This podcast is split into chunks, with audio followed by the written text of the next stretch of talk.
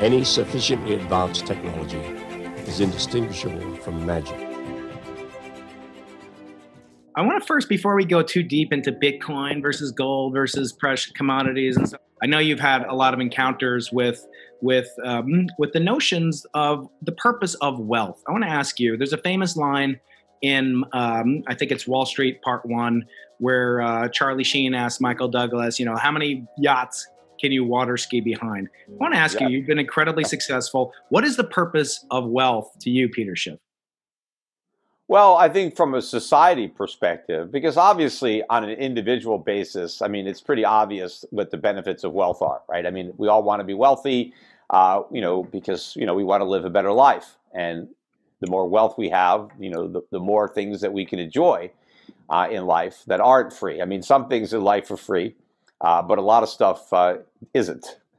But I think from, you know, the benefit of society. Like, how do I benefit from somebody else's wealth? That is really the question.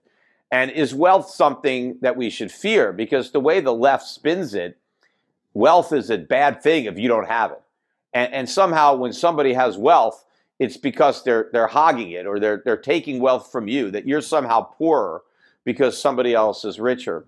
And nothing can be further from the truth. Because first of all, wealth is created. Nobody just takes wealth. I mean, unless you're a thief and you steal something. But as far as uh, most entrepreneurs, they have to create the wealth. It wasn't there until they created. It's not like there's all this wealth and we just grab a piece of it. People have to create it. And the wealth is created by doing things, engaging in activity that benefits mankind because it's the productive capacity that is, you know, coming from that wealth. So wealth in in in, factories and plant and equipment, uh, in you know all the things that you create and, and things that you invent that would constitute your wealth. You made that wealth by improving the lives of, of other people in order to get it. And the fact that you now have wealth, you can continue to use that wealth for the benefit of, of, of humanity uh, even if that's not your goal, your goal is just to accumulate more wealth. Uh, the only way you can do that is by enriching everybody else, because that's how uh, you benefit from your wealth. You make it mm-hmm. available, you invest, uh, you you grow th- the economy, and uh, you fund other people's businesses if you're no longer funding your own. So the creation of wealth is often demonized, but but you know on a personal level, speaking, you know you amass great wealth. I sometimes think you've got kids that are very uh, um, devoted to you, and and you know they tease you. And I follow uh, Spencer, and and they become influencers. And you know we live on, as Woody Allen said, do I want to live on through my works? No, I want to live on in my apartment. So, like, given that, what do you want to do with this massive wealth and army? You have a Schiff army that's out there, and it's growing every day. And I count myself in the legions, although we're gonna we're gonna do a little battle with some of the uh, some of the hodlers uh, as as we go on. Uh, but uh, but tell me what what is your goal? Like you can't water ski behind two yachts. You can't live to well, three thousand years old. What do you, what do you personally? What well, is first it of all, you? yachts are not the greatest for water skiing anyway. You want a smaller boat. uh, you know that can go faster. I guess you could wake surf on a yacht if it has a big enough wake. Obviously, you know I I am accumulating wealth the goal is, you know, just so, you know, for me to have it or for me to be able to spend some of the money and leave money to my children or their children. Um, so, but, but, but I recognize that my activities um, are benefiting others. I mean, if I didn't have any value to offer others, uh, I would never have accumulated anything at all. That's the whole beauty of it. And that's the point where you don't want to try to tax wealth or destroy wealth. Wealth is really the seed corn that makes the economy grow. And you look at all these socialist countries where they've attacked or redistributed wealth, they end up impoverishing everybody. You know, they, they don't just make the wealthy poor, they make everybody poor and and you lose all of the benefits. So I mean that's why you know the inheritance tax is uh, one of the worst taxes out there that should be you know abolished the estate tax it should be zero. You don't want to try to destroy wealth that is accumulated. You want to allow that wealth uh, to continue. And you know a lot of these people these billionaires they have so much more wealth than they could possibly spend. I mean all of this wealth is not uh, you know the yachts that they're water skiing behind. I mean most of that wealth is used to continue to grow the economy and invest in productive efforts. Uh, some of it is used to, to fund charitable giving or all sorts of things that could not happen absent uh, that wealth. One thing mm-hmm. I want to point out too, because I know we're going to talk about Bitcoin later. Bitcoin ain't wealth. I mean, a lot of people, you know, look at, oh, I'm getting, look at all the wealth that we've created in Bitcoin. No wealth has actually been created in Bitcoin because Bitcoin itself doesn't do anything. It doesn't produce anything. Uh, now there are people who are wealthier today because they own Bitcoin, but the Bitcoin themselves isn't adding. I mean, if all the Bitcoins vanished tomorrow, the world would be no worse off because they were missing. I mean, it's not like, you know, oh no, we don't have those Bitcoin now. I mean, yes, the individuals who used to own them would would be upset that they no longer have them. Uh, but a lot of people who are hodling, and you mentioned the hodlers, right? They have all this so-called wealth on paper. Yeah, it's on paper, right? If if you haven't sold any of your bitcoins, you haven't actually converted your bitcoins to wealth. But the only way you can do that, right? If you if you want to get actual wealth and you want to sell your bitcoin, somebody has to buy it from you. So really what's happening is their wealth gets transferred to you. You get their wealth and they get your bitcoin. So Bitcoin is a mechanism for transferring wealth from the people who uh, own it to the people who want Bitcoin and they're willing to exchange their wealth for Bitcoin. Uh, but the bitcoins themselves aren't any wealth. And eventually, I think you know the bubble pops. And you know today it, it hit fifty thousand, so it's you know a new milestone uh, in the life of the bubble. Uh, but uh, at some point, all the air comes out, and all that paper wealth, well, you know, vanishes. Yeah. So, you know, you're meeting me for the first time and it's asymmetric warfare because I've known you for so long and followed you for so long. Uh, but I'm a physicist. I'm an astrophysicist. I study the origin of the universe. And one of my heroes is Galileo Galilei, uh, and yesterday was would have been his 457th birthday, so he's about oh. 400 years older than you. So happy birthday to him! Uh, but um, I wanted to, you know, the first question I was going to ask you yesterday, but I'm going to ask it to you anyway. He has written some of the most valuable books in human history by virtue of the work that he put in to understand the cosmos and specifically mm-hmm. physics. But he also had a very small book which is actually the rarest of all his books, published in 1600. And that book is called the. It's basically about a slide rule. And back then, that was the iPhone of, of the generation. Very few people had slide rules, but it allowed you to do calculations even faster than the abacus that I'm sure you and I both use. Uh, but this slide rule, he goes through all the different things you can use it for. You can measure triangles, you can do length proportions, you can make copies of things. But one thing you can do is currency conversion. And I want to uh, just read a very quick passage, if you'll indulge me, uh, from this book. He talks about leaving behind what we can do. Let us say we want to convert 180 gold scudi into Venetian ducats. To do this, to do this, the only thing we need to know beforehand, when we don't know the exact rate of the two currencies, is how much each is worth when exchanged for a third cu- currency, soldi, for for instance. So he goes through this whole thing, and am I going to shake this guy because he died pretty poor? He didn't have that much money. He had a bunch of illegitimate kids and ex-wives and uh, mistresses that he had to support. So he had to be in a business. I call it Galileo Incorporated. Um, but I want to shake him. If I could go back in time and say, forget this, you know, calculation in the slide rule. Save one of these books because this book will be worth a trillion scudi because the scudi is worth nothing now. I mean, you can get one, you know, kind of as a showpiece. But I want to ask you. Well, you know, what was a scudi? What was a scudi made of? A scudi was you know it was like either some you know maybe a piece of copper or some or or, or some yeah, semi. I mean, it have to have some kind of value, even as a collectible. I mean, how many could there still be if they were that old? I mean, how many of them yeah, could be around? Sure, for sure. But the but I'm these sure books, there's only there's only 46 of these books that are still in. Well, yeah, the books are probably even more rare if they've survived the elements. I mean, somebody would have had to gone out of their way to preserve it for it to That's still right. be around. Yeah. So when you look at somebody like Isaac Newton, another astronomer and physicist, he uh, spent most of his time, you might not know this, but he was the master of the mint uh, in the United Kingdom. And one of his jobs was figuring out ways to torture counterfeiters. But he's the one who came up with the idea of the fluted edge on the edge of a coin to prevent counterfeiting, debasing, and uh, Clipping, inflation. Yeah. Mm-hmm. Yeah. So, and that actually had ripple effects. It, it, allowed the Jews that were living in England to no longer be under suspicion of of coin clipping, et cetera. Um, yeah. And you know, when the United States Mint decided to counterfeit the dimes and the quarters um, and the half dollars, uh, it continued that tradition of, of, of having those ridges, even though there was nothing left to clip because they took right. all the silver out and they just uh, took a bunch of copper and, and uh, you know clad it in nickel, uh, but then they made it look like the old silver coins by putting the ridges on. And so to me, that was you know a pure counterfeit uh, because it was saying, hey, here's a quarter, even though there's not a quarter of a dollar in here because a dollar was defined as a weight of silver, and there was no silver in there. So it was a complete uh, counterfeit coin. Yeah, that's right. And and it's funny that we call it a quarter. A quarter of what? It was a quarter of an ounce of silver, and you can't get any silver in, in any of these pieces of. Well, it was a quarter of a dollar, yeah, but the dollar Right. was defined by. That's what a dollar was. It was actually a, a measure of a weight of gold or silver, and that was actually legally spelled out in the Coinage Act. It was eight, uh, 1792, where they said, you know, how do you define a dollar? It's so much gold and, and so much silver.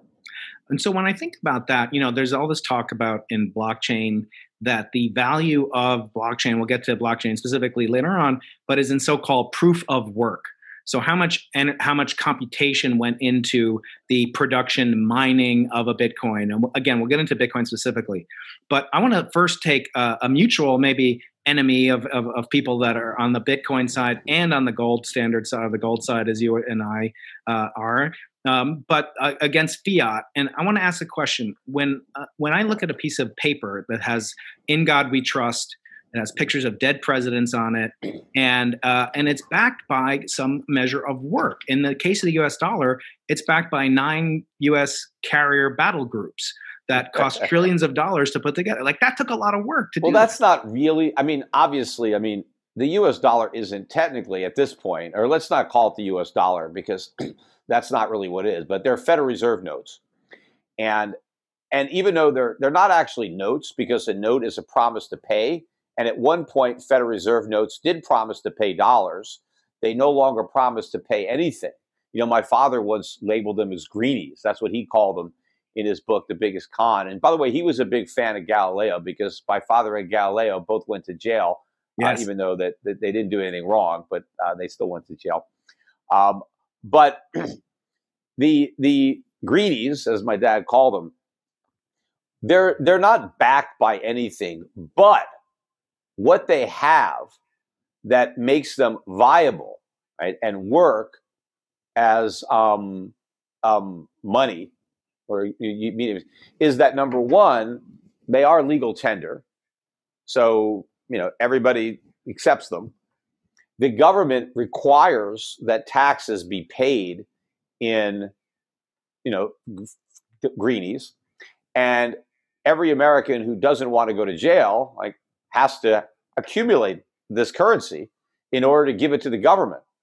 So, you know, my dad used to say if the government said we're going to, you know, you have to pay your taxes in peach pits and that's all we'll accept, then all of a sudden we'd all be accumulating peach pits because we would need them in order to pay our taxes. So there is a need for dollars because that's how you uh, pay your taxes. But then beyond that, you have this long tradition where we're using dollars. I mean, we've all grown up with dollars. Everything we buy is priced in dollars. We have some idea of what we think a dollar is worth in terms of various products. Uh, our salaries are in dollars, our rents are in dollars, our insurance uh, uh, policies are in dollars. Uh, you know, everything that we do is dollarized. And so we have that tradition. And then we have confidence that I've used dollars all my life. I've always been able to buy things with dollars. I always will be able to. I recognize that there's some inflation and that over time, uh, certain things are going to require more dollars. But, you know, the dollar is going to lose that value slowly. In the meanwhile, I can invest my money. I can try to beat inflation. But so you have all that tradition, right? None, Bitcoin doesn't have any of that, right? It's like a fiat digital currency, but with no history of being used for anything, nothing being priced in it, no contracts, no bonds, no insurance, no sovereign says, I want my taxes paid in Bitcoin. Uh, and, and, you know, it's not used in anything. It's not a commodity like gold or silver or any other commodity that is used. It's not an asset that throws off dividends or income or rent. I mean, it's nothing. But if people want to buy it, then, you know, yes, there is some artificially uh, created uh, limit to the supply. and there's no limit to the demand. So if demand keeps going up and nobody wants to sell, the price can go up until nobody wants to buy, and then people want to sell, and the price crashes. So when is that going to happen? I mean, I don't know. Obviously, I'm not that smart. well, I think you know there's there's been a value, and and I pointed out you know to some of my friends who are like, why are you having Peter on? you know he's been wrong they, they send you they copy your tweets you know you should feel pretty pretty happy you know i always feel like if somebody's stalking you peter you know you should feel pretty good people really care about you uh, but but you know it's like relentless people oh no no no wrong. but all all they're saying is i'm wrong because the price of bitcoin is going up look i do admit that i didn't think bitcoin would hit 50000 although i said it was possible i doubted it would happen and so it happened right but mm-hmm. i mean I, i've never said that the price of Bitcoin couldn't go up. I mean, if people are dumb enough to pay 50,000, maybe someone will be dumb enough to pay 100,000. I don't know. I don't know how how stupid people are going to be. I mean, I'm tired of, you know, I, I generally overestimate the intelligence of people. Uh, so yeah, I, I, but I'm not wrong if the price goes up.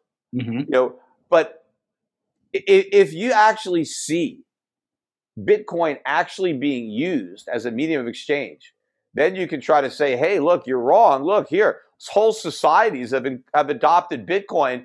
That's their medium of exchange. That's their currency. They don't use euros. They don't use dollars. They're all using Bitcoin. Show me where that's happening. In fact, I think fewer merchants accept Bitcoin now than did a few years ago. It was a novelty in like 2017. I mean, the novelty wore off because it, it doesn't work. And right, then they yeah. reinvented it as digital gold. They said, oh, okay, you don't really have to use it as a currency it's just going to be digital gold. Well, it's nothing like gold. It's got it, that's got nothing in common with gold. It's it's no more digital gold than if you have a digital house. I mean, you can't do anything with a digital house that you could do with a real house. You can't do anything uh, with digital gold that you could do with real gold. So this is just a pipe dream. And sure, people have gotten rich. Could I have made a lot of money personally had I bought a bunch of Bitcoin when I first heard about it and rode it all the way up and sold it today at 50,000 or any time and sold it at 30,000 or 10 yeah of course but you know there are a lot of other things that went way up that I didn't buy um, there are some things that went way up that I did buy so at least I didn't miss out on every opportunity mm-hmm. um, you know you got to pick your pitches that you want to swing at but you know I didn't swing at Bitcoin I guess you know but I still think that most people who are in Bitcoin who are making fun of me at the end of the day I'm going to have the last laugh because you know it's like you're at a big poker table and you know you got a bunch of people that don't know how to play poker, but for some reason they got lucky and they got a bunch of chips and they want to make fun of me, you know, because I got a smaller stack. But if I know I'm a better player than them, I mean, they can laugh all they want, knowing that at the end of the day, I'm going home with all their money, you know, and mm-hmm. they're just going to bust out of the game. And so I think a lot of these guys, you know, laugh now, you know, go ahead, make all the, you know, fun of me all you want. I don't care you know, because right. I'm going to have the last laugh and I'm going to have the money. Because so I, I asked this investment- Mike, yeah, I had yeah. M- Michael Saylor on. You guys have had your battles uh, online. I've had him on the podcast. I have invitations to the Winklevoss uh, and other people. And and you know, I always like to do what's called in the military. My my friends and relatives in the military tell me is kind of this red team approach because I think at the end of the day, you know, people might not like you or people might not like Michael, but the bottom line is I care about my listeners, I care about my audience, I care about my students. And I'm I'm I'm serious because what I want to do is have this adversarial approach and then as scientists, most of my audience are scientifically friendly, if not necessarily scientists or engineers, but they can evaluate, you know, which argument sounds better. Maybe hedging bets I've had on Jim Simons, one of the most successful uh, people uh, in, in hedge fund history uh, who's the backer of the Simons Observatory that I co-run. And this, um, you know, approach has worked well for me. I've asked, you know, give me the st- strawman case for for gold to to uh, to Michael Saylor, and give me the steelman approach. And I want to ask you, do you see things in Bitcoin? Uh, first of all, do you see a value in it besides a perception? I agree with you; it's failed as a currency. But by the way, there's millions of other, literally millions of other bitcoins that you know could potentially be used as as currency. But nobody's really saying currency is you know just because it has that in its name that's what it's for. I mean no one ever envisioned it would be used for smart contracts and, and that's something i want to get into later. But the first question i really want to ask you is a deeper question again a philosophical question. Um, when we have the overall thing is that we're all trying to protect ourselves, our families, our countries against the perils of hyperinflation, hmm. collapse, destruction of wealth. Because destruction of wealth is destruction of work, and I can't think of anything worse than destroying. You know, it's basically enslavement of the human of the human uh, spirit. So I want to ask you: Don't you think that eventually, if hyperinflation took over, don't you think another country would be the sort of canary in the coal mine? Uh, not necessarily America. In other words, we have so much you know hegemonic control over the world and and and and even um, beyond financial, militarily, et cetera, we're kind of the country that people look to philosophically. So I want to ask you, would we, would there be another canary in the coal mine that would alert us, hey, we should have some hedge against inflation? Just speaking well, generally. Well, you don't even need a canary in the coal mine. I mean, you need a hedge against inflation. I mean, and you know, a lot of things have worked as hedges. I mean, people have owned real estate, people have owned stocks. I mean, people people own real things because inflation erodes away the value of paper claims. It doesn't erode away the value of real wealth.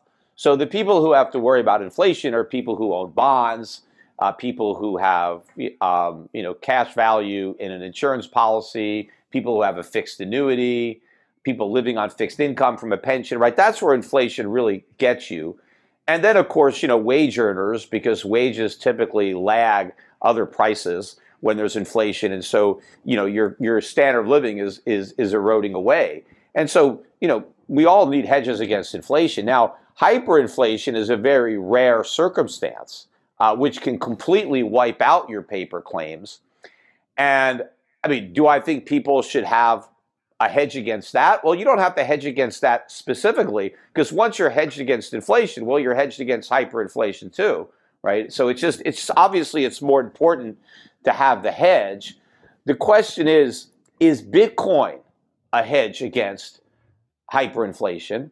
I don't think so. I don't think it's a hedge against any inflation. I mean, you could say maybe it's a hedge against stupidity. I mean, if people are still stupid, they'll maybe they'll buy it. Uh, or greedy. I mean, I think it's the combination of ignorance and greed that really drives the, the Bitcoin price. But the reason that gold right? And everybody wants to compare gold to Bitcoin, even though they're they're nothing in common. Michael, that's Michael calls it digital gold bars sitting in cyberspace.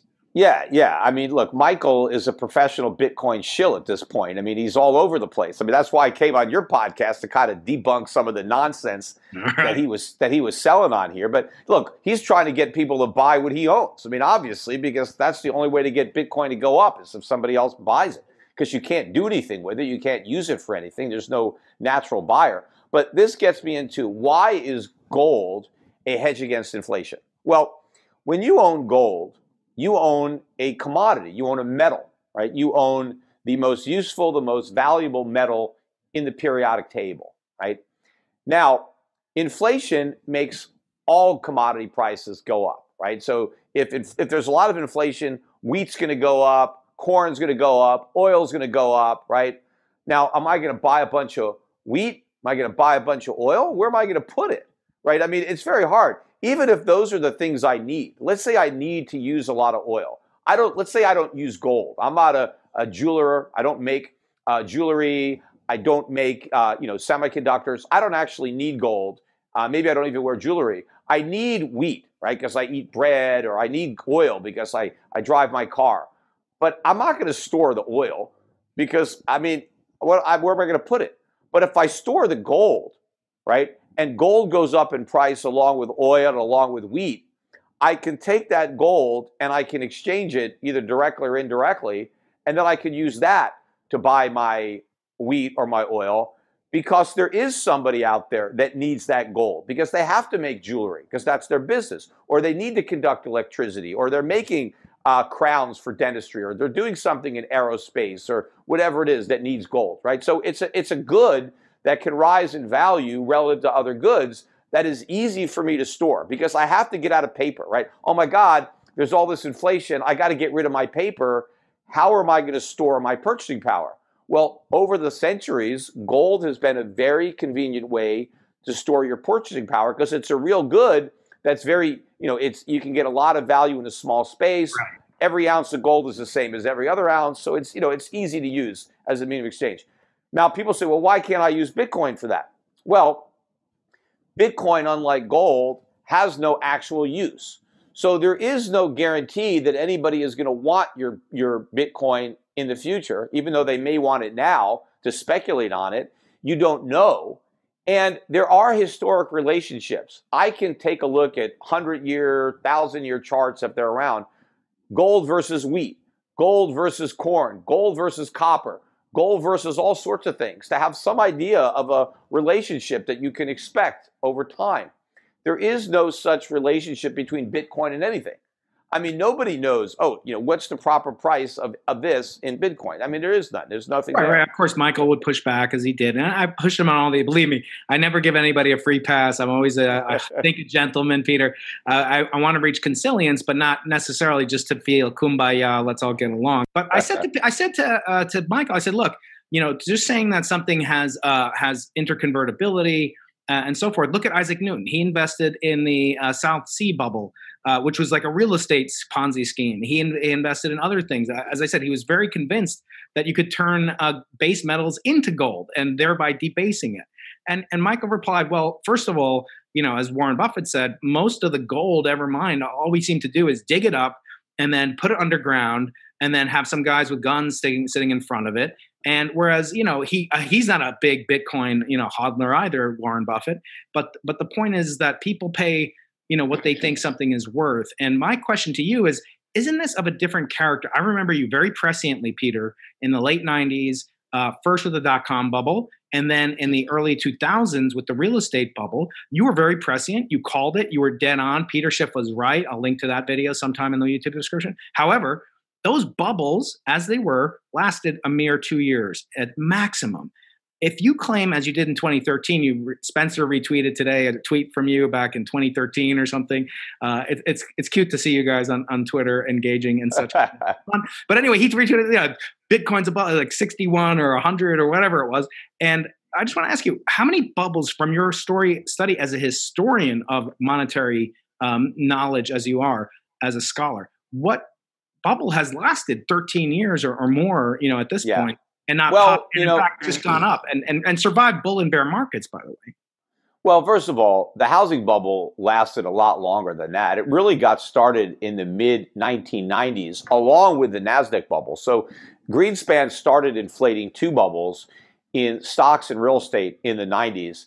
It's just that when the stock market bubble popped, the air kind of left that bubble and went into the real estate bubble. And so it kind of kept going up until 2005. You know, 2000, it really didn't blow up until 07, but it kind of peaked in 2005. So it really was about a 10 year bubble uh, with home prices going up much faster than they normally did. So it, it, it, it's just that it got really crazy in those last few years, right? I mean, that's when it really went to the, to the main manic stage. So if you want to count the early years of Bitcoin, when it was just like you know people were gambling with their lunch money, it was just kind of uh, you know you had some libertarians you know that had a hundred bucks worth. You know, people use what what how many did they use to buy that pizza? You know, a hundred, you know, whatever it was, thousand you know. or more, yeah, yeah, yeah. So when when people were just fooling around with you know play money, yeah, I don't really count that.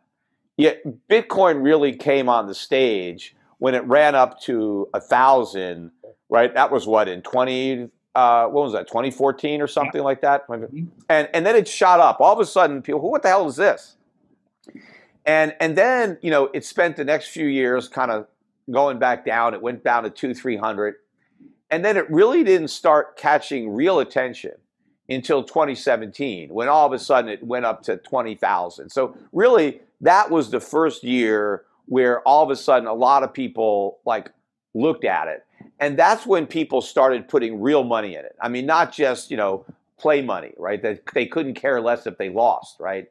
Um, they, they they were starting to put real money in. People were like taking out loans, using their credit cards, taking out mortgages, and they started you know buying Bitcoin. So really, it started in a big way in 2017. So it had 2017, 2018, 2019, 2020. So you have four real years of this bubble where a lot of people are putting a lot of money in it. I mean, real serious money.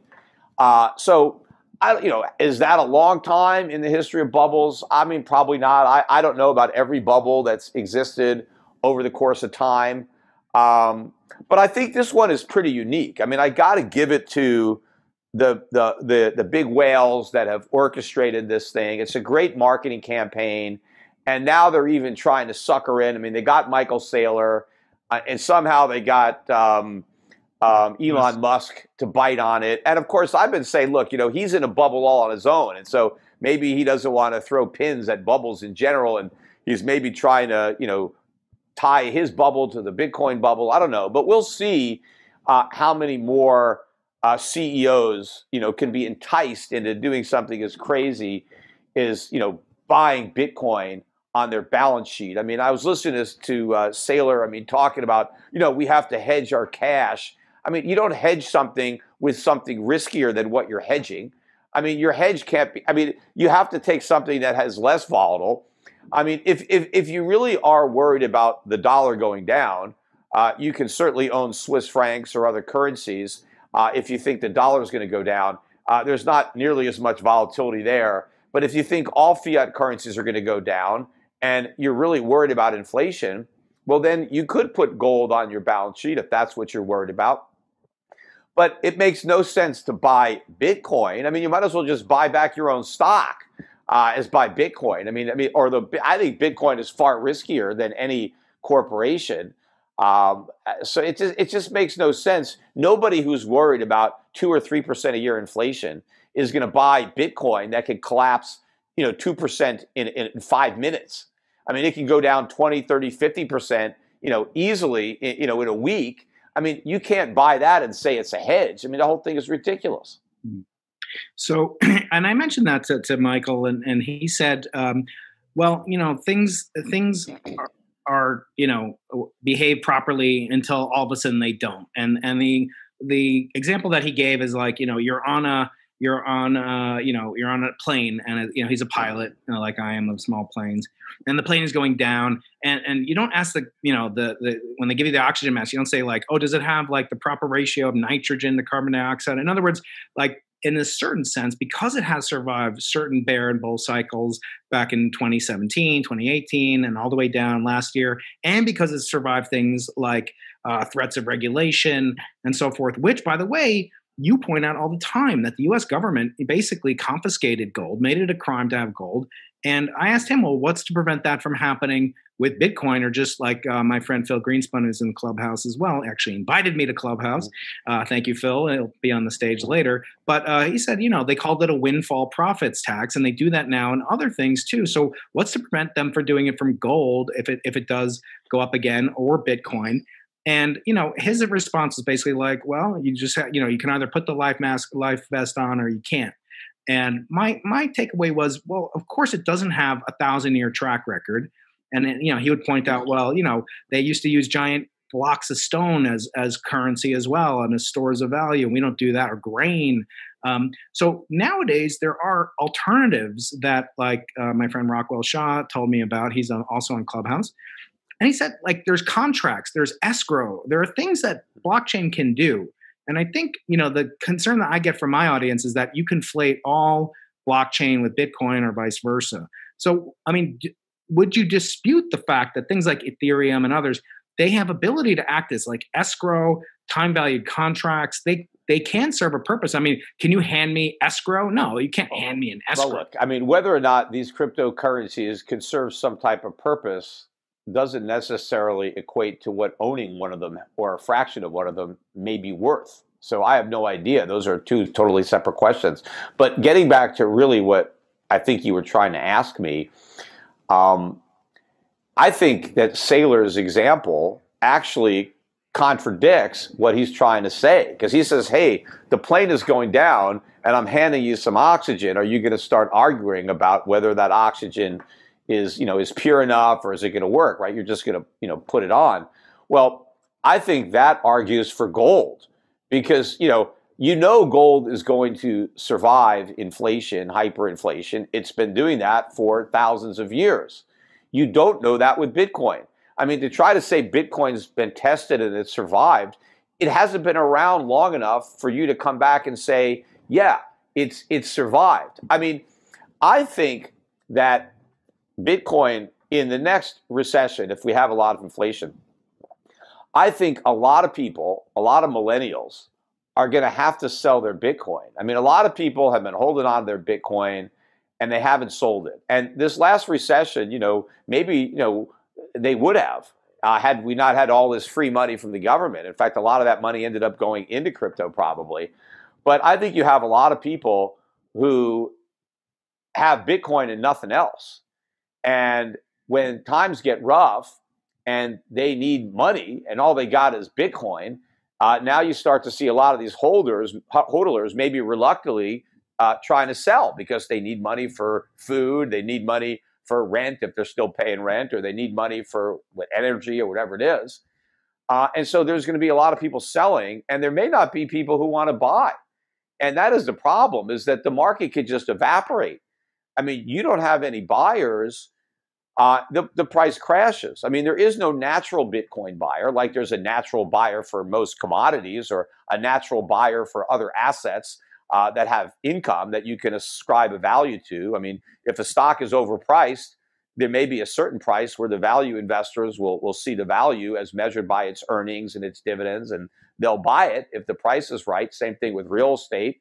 But and commodities, I mean, if the commodity price is cheap enough, I mean, people will start accumulating the inventory if they need it. I mean, if gold got cheap enough, you know, people who need gold would just start building up an inventories to use it for later. I mean, people just buy it.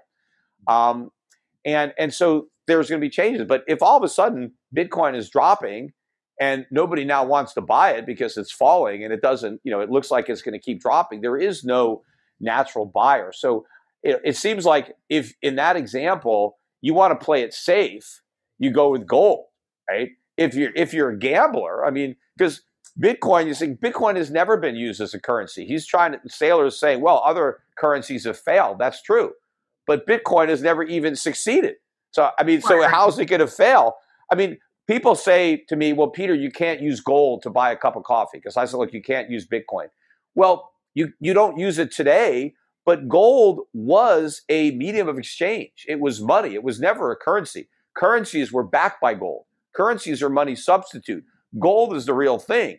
Gold functioned as a currency, as a money, as a medium of exchange for thousands of years. Just because we're not using it now doesn't mean it hasn't proven that it can be used. Bitcoin has never been used by any society no, as a, a, a, and, and so to say that it will one day is nothing but pure speculation. I don't I mean, think people are saying that anymore. I, I think I agree with you, Peter, but I don't think people are saying that. They're saying it's no longer. It was. It could be used potentially theoretically. I think you can get a vending machine. The guy bought a pizza, whatever. I agree hundred percent. But they're saying it's a store of value. Okay, and, but here's the thing: so if it's never going to be used as a currency, then what the hell value does it have that you're storing?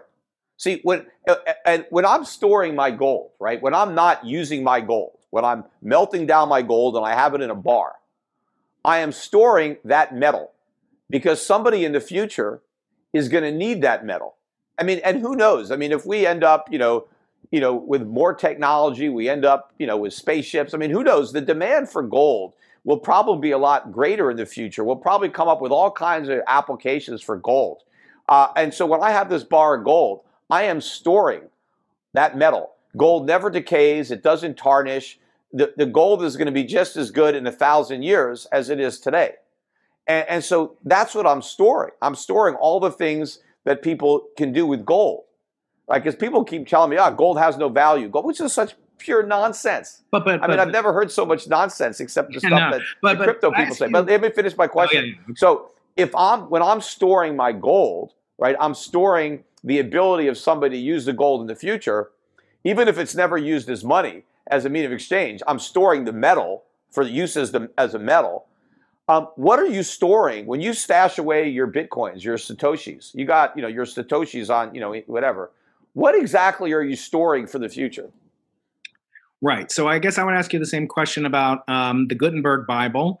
The last one that ever sold was sold in uh, like the mid 80s to like uh, I think Sony Corporation or Fuji Corporation or something like a corporation that it's now the biggest asset on the balance sheets of this particular company. With back when they thought you know Japan would eat you know, the world for lunch. So what is the value of the Gutenberg Bible? It's got some oh, some paper. Right. It's got some ink. How, all right. How many Gutenberg Bibles are there? Well, there's uh, there's only there are pages, and actually a page of the Gutenberg Bible sells for hundred thousand dollars. Complete yeah, well, copies many, how, forty. Under 40 under under right. So it's it's a collector's item. It's something that's very rare that not a lot of people have. And so when you have it, you have something unique that a lot of other people may want to possess. That's the way humans are. We, right. we, we like to have rare things in a way to flaunt our wealth, to kind of show people, show off how much money we have, right? I mean, this is actually about how many in, a safe in the in this company's basement that's never been right, well, for years. Right, but all right, well, they know because look, they know it's a rare item, right? It's a real thing that will have value. And yes, I mean, obviously, you know, a, an expensive painting, you know, is worth a lot more than the canvas and the wood, right? If it's a rare, you know, painting, you know, from, you know, an artist who died, you know, four or five hundred years ago, even some of the ones that are still alive, their paintings yeah. are are very sure. valuable. But even Pokemon cards, are valuable. right? But if what you're arguing is that Bitcoin is going to be value because collectors are going to want to show off their Bitcoin. No, I mean, no, there's, no. Tw- there's 21 million of those things. They're never going to be It's a conserved scarce. quantity. It's a conserved quantity, and in physics, conserved quantities have the property of symmetry under either time translation or, or other properties. And so he makes the point that you can travel, you can transfer it at the speed of light. So imagine. So what? Trans- it's nothing. I mean, yes, if you got nothing, you can transfer it at the speed of light. Who cares? Well, you know, for example, there are actually digital artworks that are only available on the blockchain, actually computer generated art that, that sell for a good amount of money. And so there are Sounds things like a bubble there too. Well, it, it could be, but the, the point that he's trying to make is imagine if you had Elon's ear and you said, Elon, buy this gold, it's better for you would how long would it take to to to take his treasury in dollars and convert it to bricks of gold, which we then have to secure, and which then would be inflating at two or three percent a year as mining um, cost uh, yeah. as mining uh, takes place. Yeah, that's another ridiculous statement he made that there's too much inflation when it comes to gold. I mean, a two percent increase per year is fine. I mean, gold has been money again for thousands of years with that natural weight of inflation. And because of the growth in the population and because of the efficiencies that come over time as we develop more efficient ways to produce things, even though the supply of gold increases every year, it increases more slowly than the, provo- the supply of stuff that we buy with gold. So gold still gains its value despite a relatively low uh, rate of, of inflation that's relatively uh, de- uh, uh, uh, you know dependable. So I think for when he was saying that, oh, this is I can't have gold because there's too much gold being mined. I mean, oh, that, no, that's no, all a bunch of nonsense. But but I wanted to get back on your collector thing because uh-huh. look, if you if you think about a Bitcoin, right? What is a Bitcoin? It's 21 million satoshis or or or, or 100 million satoshis, right? So there's 2.1 quadrillion satoshis. So if all you're trying to do is have a Bitcoin in a collection, you only just need a satoshi. If the only reason you want a Bitcoin is to show it off in your wallet, hey, look, check out my my Bitcoin. You know, a satoshi is is, is that's all you need. I mean, there's so many of these things. They're never going to be to the point where they're so scarce that somebody is going to feel special because they own one. And, and that even assumes that Bitcoin is still valuable because the only way Bitcoin has any even use is because all these miners are out there spending all this money keeping this network going. If the price of Bitcoin collapses, the miners are all gone. So no, what good what good is your Bitcoin if you can't do anything with it because there's no way to transact it because all the miners have stopped and they don't want to waste all this money creating electricity to validate your transfer when the prices crash. So I mean and, and then you got I mean talk about you know trying to you know create make gold artificially. I mean, what's going to happen in ten years, let alone fifty or hundred years, with quantum computing? Or I mean, people could look back at what we think is you know top technology. I mean, maybe maybe grammar school kids, uh, uh, you know, in the future could could hack uh, Bitcoin. They, they look at it like, what is this, a joke? you know, I, I don't know. I mean, we think that it's all cutting edge technology. No, I, I actually. What, I mean, but I, mean, but what do we know? I mean, there's nothing. You know, Yeah, there's nothing about blockchain that couldn't have been invented in the early 90s or, or, whatever. Even earlier before that, it's cryptography. And back then, instead of 256 bits, you know, uh, hash and uh, so so forth, you'd use 56 bits or 64 bits or whatever. So yeah. yeah, it'd be a little bit slower. And we only had you know 56k modems back then. But he makes the point in the interview with me that you know, like this is not only it's not it's not like another form of Pokemon card. This is like for a digital generation. These are people that, uh, like right now on the Cash app, on the Swipe app, Stripe app, you can do all sorts of transactions. You can buy, you can change it into gold, uh, GLD at least. You could buy Euro Pacific. You could buy Euro Pacific uh, funds with it. Uh, no, you can't. yeah, you can. You can. You can. Tra- you could convert it to dollars. You have then- to. Yeah, but but you could do that with anything. I mean, long before there was Bitcoin. No, no. Well, long before there was Bitcoin, because I, you know, I owned a broker dealer, right? Yeah. And we always we issued we gave our clients if they wanted them debit cards, right? And the debit card would uh, be attached to their brokerage account. So let's say you had a brokerage account and all you had was common stocks and you had no and you had no you had no um, cash, right? You just said common stocks. If you put the stocks in a margin account, right, you could just take that debit card and and just start buying stuff and it's like, well, I'm, I'm using my IBM to buy a pair of socks. Well, technically, no, because the guy that's selling you the socks is getting dollars. What we're doing is I'm giving you a loan against your IBM. And if you don't pay it back, we sell the IBM to get, you know, because we advance the dollars. But that's all that's happening with Bitcoin. People are able to use Bitcoin if they own it. There are all kinds of convenient ways where, where you can sell it quickly to get dollars or euros or some other currency, and then you're using that other currency to buy the things that you want. You know, because outside of a handful of people who may want your Bitcoin, and in that case, it's more like a barter transaction where, hey, you you you know. You, you, you want to buy this from me. I want Bitcoin because I'm I, am i am a hodler, so I'll barter you the Bitcoin. I mean, people aren't using it, you know, as money where they're just taking it and then spending it. If you just want the Bitcoin because you want to own it, it's really barter. You're going backwards to barter economy where Bitcoin is like another good that you would barter. It's not an intermediary because the person actually wants the Bitcoin. You know, when when you buy something from somebody with dollars, that guy doesn't want your dollars. He wants what he can buy with the dollars. Sure, same with gold. The, well, it depends. If it's well, but if it's a jeweler, he, he does he needs the gold, right? But um, if somebody just says, "Hey, I want Bitcoin," and I'll take it in exchange for some product, that's barter, right? It, Bitcoin is the end. So it's not acting as money; it's acting as a good that you're exchanging. But nobody is using Bitcoin as money, and it's you know it's way too expensive to use it as money now. I mean, if you want to buy something, like if if Elon Musk actually started selling Teslas and accepting Bitcoin. Which he will. And, yeah, and well, assuming it actually ever happens. Yes, you could buy a $50,000 car economically with Bitcoin as a payer. Although I don't know what they do. I mean, if, you know, how quickly, because the price changes very quickly. Yeah. So, you know, I, it would be very hard. I mean, obviously, you can't price the Tesla in Bitcoin. You have to price it in dollars and allow somebody to pay in Bitcoin based on the exchange rate at that moment in time. Um, but assuming he could do that, okay. But if you want to buy a sandwich with Bitcoin, the cost of buying the sandwich today is too expensive. But if people actually started to use Bitcoin on a much larger scale, the cost of those transactions would skyrocket. Mm. I, I mean, it's the most inefficient thing to use as a medium of exchange, which is why so many people say, well, we're not going to use it as a medium of exchange. We're just going to use it as a store of value, which gets back to my question that you really couldn't answer.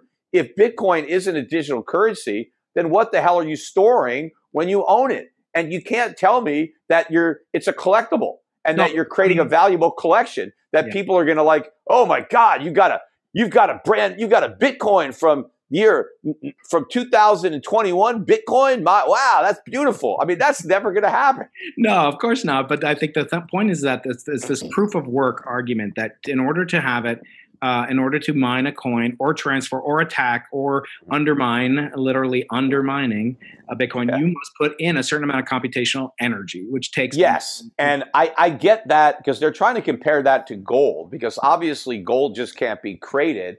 It needs to be mined and it takes a lot of work to mine gold. And so all the value of that work is in that coin.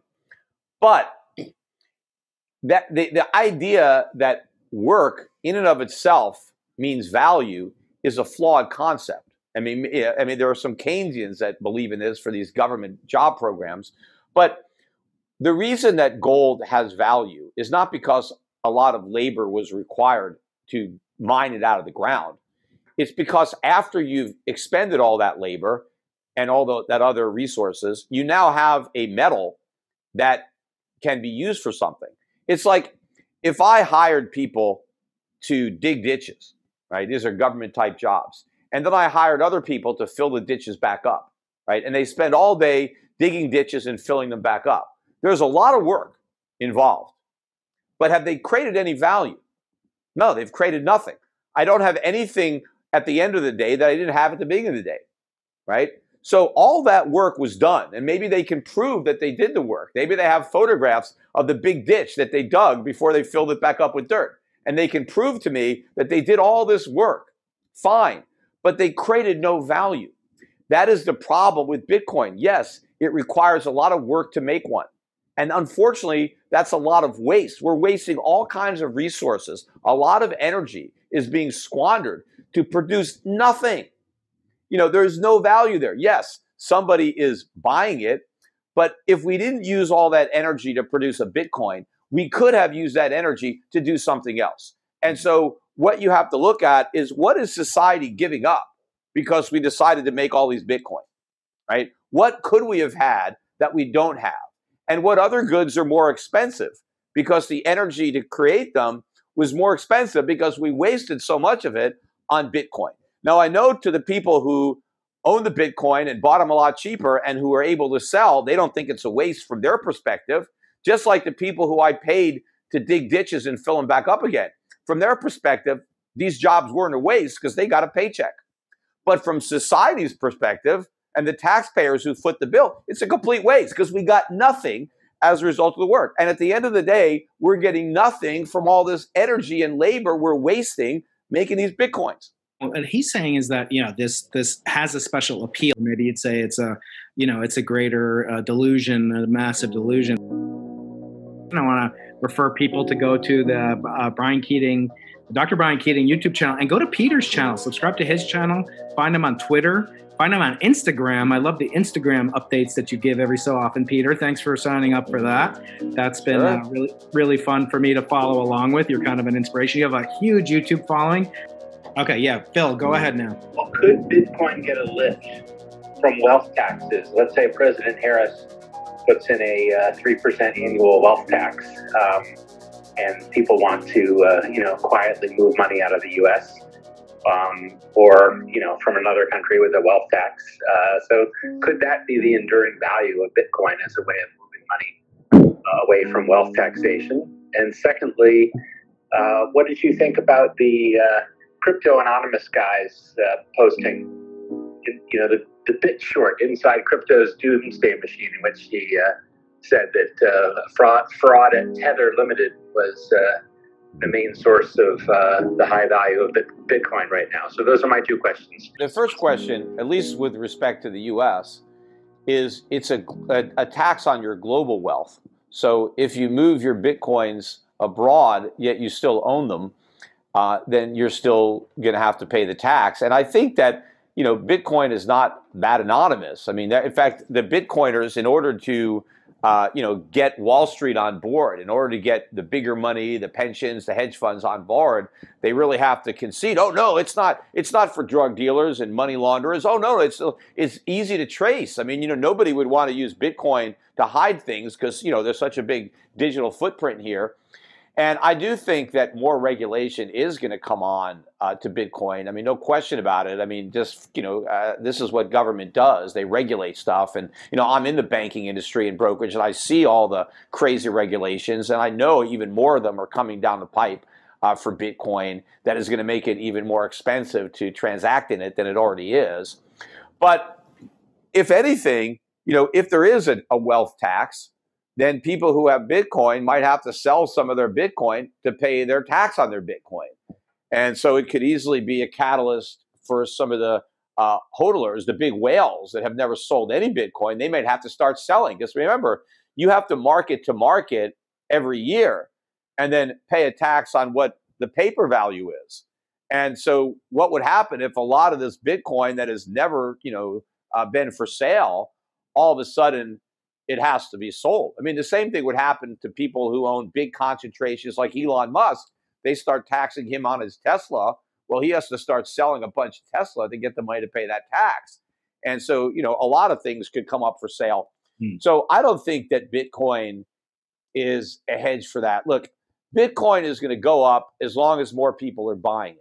And, and I think what attracts people to it now, especially some of the bigger people, is hey, if I have, a, if I'm a big person with a lot of influence, if I buy my Bitcoin and then tell everybody I bought it after the fact, and then come up with all kinds of pie in the sky uh, promises about what I might do in the future, I can immediately make my own purchase, you know, uh, on paper be a, a profit.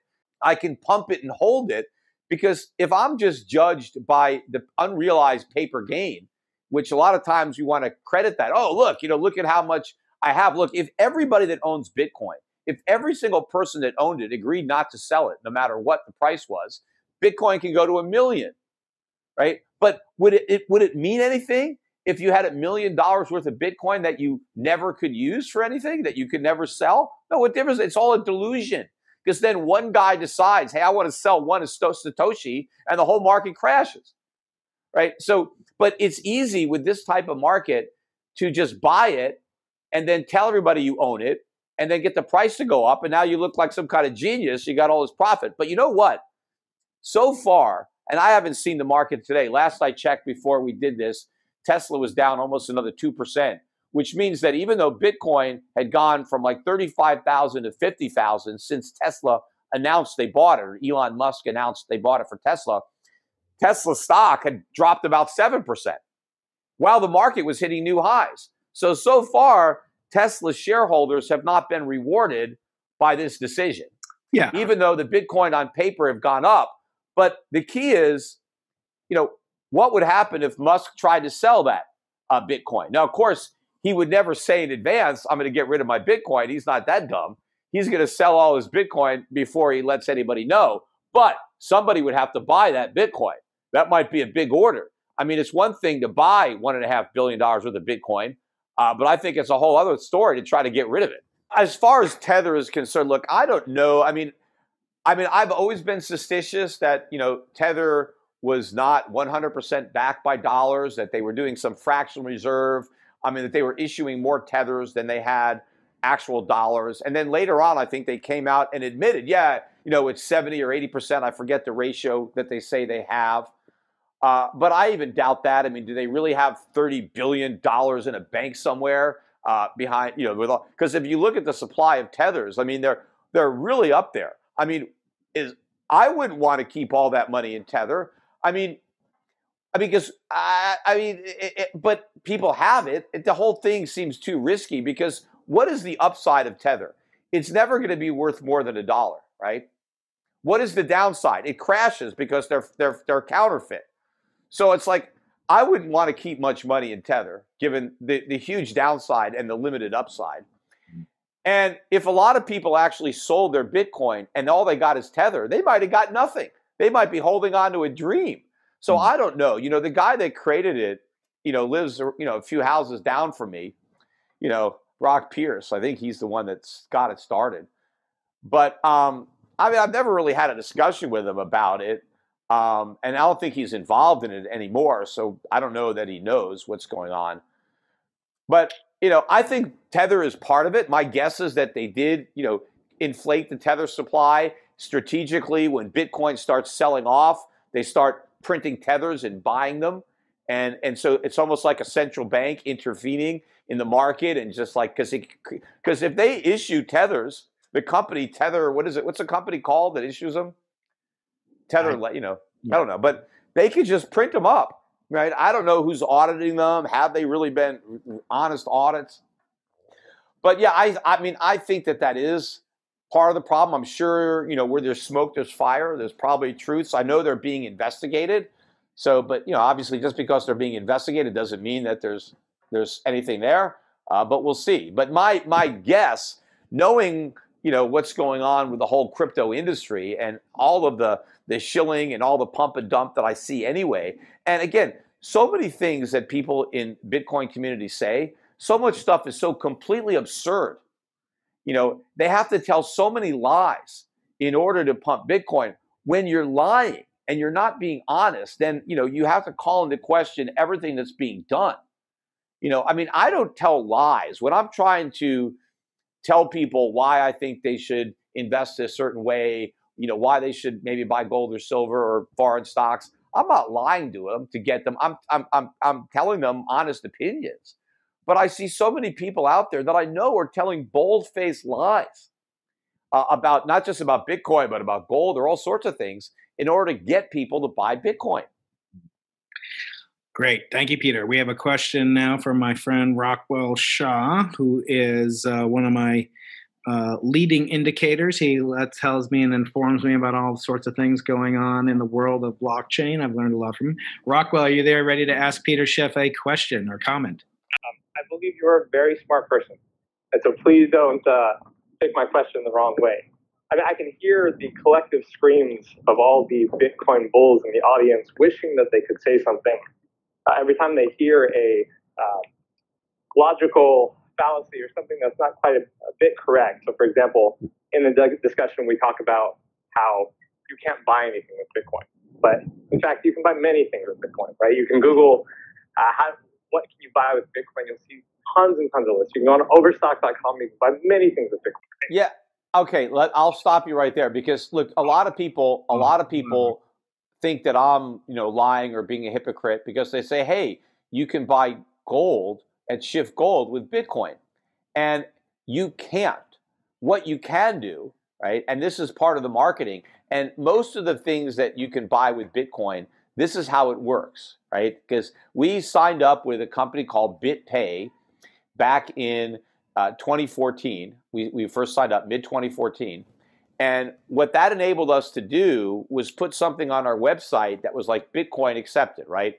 But what happens is when somebody has Bitcoin and they want to buy something from Schiff Gold, BitPay acts as an intermediary. And what happens is the Bitcoins goes from the customer of Shift Gold to BitPay. BitPay turns around and sells those Bitcoin into the market, gets dollars, and then pays those dollars to Schiff Gold and then Schiff Gold uh, sends the the uh, the gold to the customer. So you're not buying anything with Bitcoin. You are mm. selling your Bitcoin in order to get dollars to then buy something. Well, you can do that with any asset. You can sell any asset to get money to buy another asset. Uh, so that that that is the, the the the the fallacy of it. My point was, you can't take your Bitcoin and and go to Schiff Gold and say, "Hey, Peter, I, I got I want to buy an ounce of gold. Uh, how much is it in Bitcoin? And I'm going to send you the Bitcoin, and and that'll cover the transaction. We don't do that. We can't do that. We only mark up our gold like one or two percent.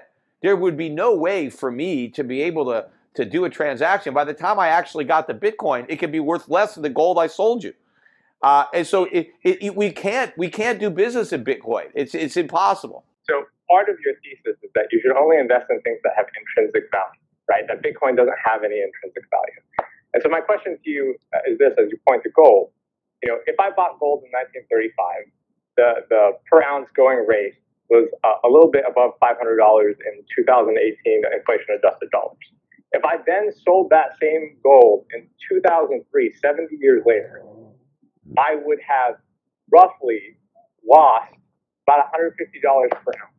So I would have held on to an asset for 70 years and actually lost money with it. Well, yeah, but the problem with, with your time period uh-huh. is you're picking a, a, a, a peak and a trough over an extended period of time, and you're assuming you're assuming that no gold was purchased during that 70 year period. That like you bought all of your gold because if you go to you know, the, the, where where the price of gold was at a certain point.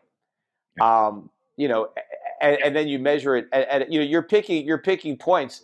If you bought gold, let's say in 1930 or 1920 or 1930, and you held that gold today, and you just looked at it today, you know, I think it's actually beaten the Dow Jones. But if you count dividends, it hasn't, and that would be expected because the the stocks stocks are a productive asset. Gold is just a commodity, but what you compare gold to is paper dollars. So if I had an ounce of gold, you know, in 1920 or 1930, whatever year you're picking, and, and I and I put that in the ground, and somebody else took paper dollars and put those in the ground, who preserved their value better? The person who has gold or the person who has paper? Obviously, the person who has gold. I mean, gold was $20 an ounce in 1920. It's almost $2,000 an ounce uh, now. So if I took a $20 bill and buried it in the ground, you know, 100 years ago, you know, I still have $20. What can I buy? But if I buried an ounce of gold in the ground 100 years ago, I have an ounce of gold, which is now $2,000. It's 100 times the paper one. So, Peter, since 2003, the price of gold has 6x. And my question to you is this What percentage of the price of gold today is intrinsic value versus speculation? Are you telling me that since 2003, gold has become 6x more useful, 6x more used? What percentage would you ascribe is the intrinsic value of the you know, 800 $1,800 in price of gold? Well, first of all, in 2003, gold was just coming off of a 20 year bear market. So I would argue that in 2003, the price of gold was cheap, it was very undervalued. And so it really shouldn't have been that low to begin with. Uh, but number two, you can look at the current cost of mining gold, and the price of gold today is not that much higher than the cost of mining it. So there isn't some enormous amount of profit to be earned by mining gold. So if gold were really overvalued, there would be this huge incentive for people to try to explore for it and mine it because there'd be this big profit. Uh, and that's not the case. I mean, gold, you know, really uh, doesn't reflect much of a premium for the big mining companies. I mean, it's better now than it was a few years ago. But I think if you look at the money supply that existed back then of dollars and the money supply that exists today, and not only the money supply that exists today, but the potential future money supply, given the trajectory of our deficits and, and the course that we're on, I would actually argue that I think gold may be even more undervalued at 2,000 uh, than it was at, at three or 400, given the circumstances that exist today. Because what gold is really measuring is the value of the dollar. I mean, how many dollars do you need to buy an ounce of gold? And, and, and not just how many that you need today, but how many might you need in the future? And, and, so people are voting to store their future purchasing power in gold rather than storing it in, in, in dollars. Um, but, you know, the idea that the only value of gold comes from speculators is nonsense. That, that's not where the value comes from. I mean, speculators are speculating on what the future value of gold would be based on the people who need it and what they're going to be willing to pay. If there was no actual use for gold, right? If gold was like Bitcoin, if you couldn't make a watch out of gold, right? If you couldn't do anything with gold, if you couldn't conduct electricity with gold, if it had actually absolutely no use, then you could argue that its value comes purely from speculation. But when that's not the case, when you're talking about the single most valuable metal on the periodic table, a metal that can do things that no other metal can do, and, it, and, and, and therefore you know, it, people need it for certain applications. Uh, it has value. He wants to make a bet, Peter. Yeah, I don't like to make bets on Bitcoin because you know anything can anything's possible. He doesn't want to make a bet, Rock. Sorry. All if right. you're going to bet on the price of Bitcoin going up, I can see that the price of Bitcoin might go up. Yeah. I just, you know, I just don't want to own any. That's my bet. People keep saying, "Why don't you bet me this?" Look, I have a big bet on Bitcoin. I own none of it right? People say, well, just buy a little bit of the hedge. I, I, I, it's not a hedge. I don't care. I'm so confident it's going to be worthless that it's, I don't even want to have 1% of my net worth in it. I don't want to waste 1% of my net worth on Bitcoin. Uh, I, I'll, I'll gamble on something else. Yeah, you're a you're a, you're a toddler. You're a throw out for dear life. uh, when I think about you and I think about the things that you've called, first of all, I see you as a. I want to talk again philosophical. Let's get off Bitcoin for a little bit. You know, thinking about when you have these um, risks in in life, and I want to know because you're a businessman, you own uh, and have, and have founded, you know, things. Really, I I I feel that you are a self-made man. Your dad obviously cast a huge shadow on your life. I'm self-made in terms of money. My dad didn't give me any money. He gave me knowledge. Mm-hmm. So so that helped obviously. Yeah. A lot of mental capital, but he didn't he he he died penniless. So I didn't inherit anything from him. Right. And he didn't give me any money during life. I mean, yeah. he gave me a little bit, you know, he helped, he paid for college, you know, he helped me with that and you, you know, he helped raise me. Yeah, yeah. So he raised me. It's not like he abandoned me. He was a father. He helped support me. But you know, once I went out on my own and I got my first job, I you know I never I never went home for any money. I mean, whatever money I, I had, I earned. Right. Yeah. I want to ask you. You know, when you look at his life, and and obviously he cast this this big influence on you, and and fathers play this role, mothers play this role.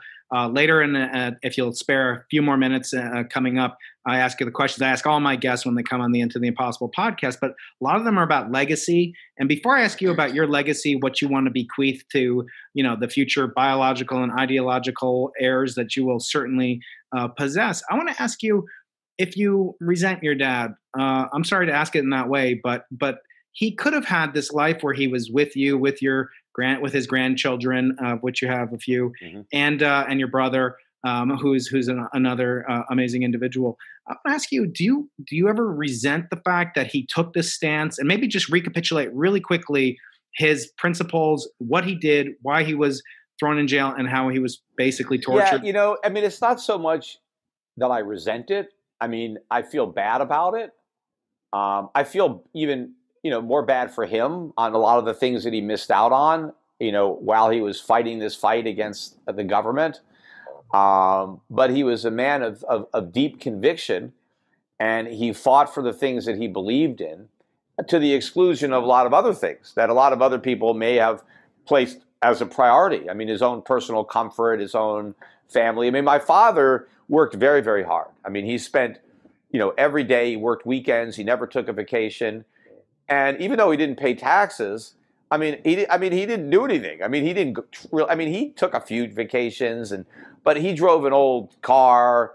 You know, he lived in an apartment. He never had any of the trappings of, of wealth or anything, um, and, and that wasn't, you know, what he was trying to do. He was fighting for a cause, and and so you know, I mean, he did what he wanted to do. He touched a lot of people. He influenced a lot of people a lot of people today, you know, email me about my father. I, I meet them and they tell me how he influenced them. So I think he built a legacy. I mean, my children uh, don't really know him. I mean, um, but they will be able to get to know him from his books. He, he does have, you know, I still maintain his website, paynoincometax.com.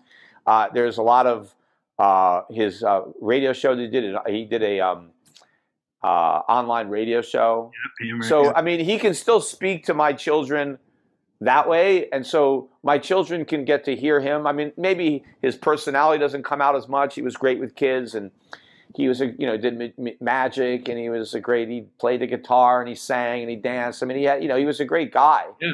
Uh, but, you know, he got, his life got consumed like, you know, like Ahab, you know, in a whale, you know, he just, you know, was, on this uh, How do you resist mission. That? How do you resist? Because you know, in some sense, uh, I think we're all you know our parents' children. How do you resist that temptation? Either you know, wh- what do you do to avoid the pitfalls that your father yeah. down on?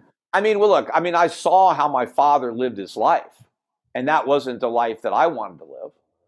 Uh, you know, I wanted, a, I wanted, you know, a lot of stuff that my dad didn't have, not just material stuff, but I wanted to have more time for personal things. And and so but I still wanted to, you know, carry the torch in the message of limited government and the constitution and sound money. So I took a lot of the economics that I learned from my dad and I and I and I brought that to a greater audience than he did. You know, a lot more people you know know me than knew my dad. Mm-hmm. Um, and so I've you know achieved a, a, degree of notoriety that that exceeds what he had. Mm-hmm. Um, but you know I didn't pay the price personally. I mean, I'm I'm I'm paying my taxes, although now I'm not paying that much because I right. live in Puerto Rico. So um, you know, and so this is you know I, am playing within the IRS rules instead of trying to yeah. you know play by the Constitution and force the government to obey the law. You know, by the way, I you know I, I said I didn't get anything from my dad. Look, this this ring here was my dad's, mm. and he wore this ring all the time. He had another one which I don't know what happened to, but I have this ring, mm. and it's made of gold. So mm-hmm. that's you know you can't you know you can't give your kids a, a Bitcoin ring, but you know I almost lost this ring I was swimming in, in the beach out front of my house, my condo. And I went into actually I was on the sand and I took my my seven year old and I he was doing something with my five year old. I don't know, he was throwing sand at her. So I picked him up and I walked out, I threw him into the ocean. And when I threw him, I had been swimming and my ring just went flying off my finger, I guess. Oh no. And it went to the bottom of the ocean. and I was like, shit, I spent like a couple hours with some friends. We are trying to find it. We're sifting around the sand and I, I can't find it. So I was like, I thought I lost the ring. But then I, I, I, put something on this Facebook page, uh, an Act 2022 group, and someone said, hey, call up the ring finders. There's a couple of them in Puerto Rico. So there's a website, Ring Finders. So I found this guy in San Juan and I told him where I lost the ring. I was like, no problem, I'll find it. And he came with an underwater metal detector, went into the ocean, and within five minutes he found the ring. Yeah. uh, buried under the sand in the ocean. Yeah, I had that experience. But, uh, so it was there for a day, but I got it back. But you yeah, but I, I have a few other things. I have some artwork that was my dad's. I have some other possessions that he had that remind me of my dad. That you know, I'm, I'm glad that I have them. How do you manage your time? You speak at all these things before COVID, and even now with your podcast, Schiff Report, Schiff Radio. Uh, you have yeah. all, all, your businesses. How do you do? Because I suffer from that, Peter. I'm, I have not a master level of wealth or success, but with my kids, and my wife, you know, and I think like every time I say yes to do something, I'm telling a two year old, no, I'm not going to be there for whatever. So, how do you, you have got young kids, you've got grown kids, and you have a wife. How do you balance your time and do all the things you do um, and, and know what to say no to? Because you must say no a lot. Although you didn't say no to this, maybe you should have in retrospect. yeah, well, my grown kid is only 18, so he still has a lot of growing. Obviously, a lot of mental growing since he's into Bitcoin. Um, but and you know, and again, the, the primary motivation, I you know, they said, oh, this guy had Saylor on, so I watched your Saylor interview, and I was like, God, this guy's off the deep end. And it's not that he's not an intelligent guy. I mean, I'm sure Saylor has a higher IQ than I do. I mean, the guy's, I um, mean, he's not. I'm not saying he's a dummy. He right. obviously can't be, but he's got some kind of screw loose, or it's all BS. I mean, that's. See, I never know when I hear somebody talking like this about Bitcoin. I don't know. They should. People should have to be hooked up to lie detectors when they're talking about Bitcoin because I have no problem. I mean, I, I, you know I'll do a debate with some Bitcoin guy and I'll have a lie detector on, and I mean I'm completely honest. But you get somebody a Bitcoin guy because everybody says, "Oh, Peter, you know he's not objective, right? Because he sells gold." I mean, first of all, gold is a small part of my business, and I can't move the price of gold. No matter what I say, gold market is so big and so liquid, I cannot move the price of gold. If I said, "Hey, I put all of my net worth into gold. I'm going to put every dollar I have into gold every every day." I mean, it's not going to change the price of gold. right. But they give these Bitcoin guys a complete pass when they have an entire business built around Bitcoin. They have all their life savings in Bitcoin. And then they come on there and talk about how great Bitcoin is and how everybody should buy it and it's going to the moon. And nobody questions their objectivity. You know, when they used to let me on CNBC, which mm-hmm. I haven't been on for years. And at this yeah. point, I wouldn't even go on if they invited me. But when they were inviting me on, whenever I came on and talked about gold, somebody who I would say, "Oh, bullshit! You're just saying that. You're just trying to sell gold. You, you know, you're just, you know, talking." They always accuse me of of of, of having a bias, which I didn't. I, I tell I encourage people to buy gold because I think they should. And by the way, I'm not selling my own gold. I'm not selling any of my gold. I'm acting as, gold, right? You're as an intermediate. But I see on CNBC every single day, all throughout the day, one guest after another touting Bitcoin because they're from the Bitcoin industry, right? And their whole life is based on Bitcoin going up. and they they spew all kinds of nonsense. And not once have I ever heard anybody say, "Oh, come on." I mean, are you just saying? I mean, you come on, you're so biased. I mean, what else are you going to say? You know, no one ever does that. And in fact, the other thing that's funny is when I used to come on CNBC and talk about inflation or potential hyperinflation or you know the dollar being debased or their Federal Reserve, and I had all that stuff I was saying, and then I would say, "Oh, you should buy gold." Oh, that's crazy. That's nonsense. that's never going to happen.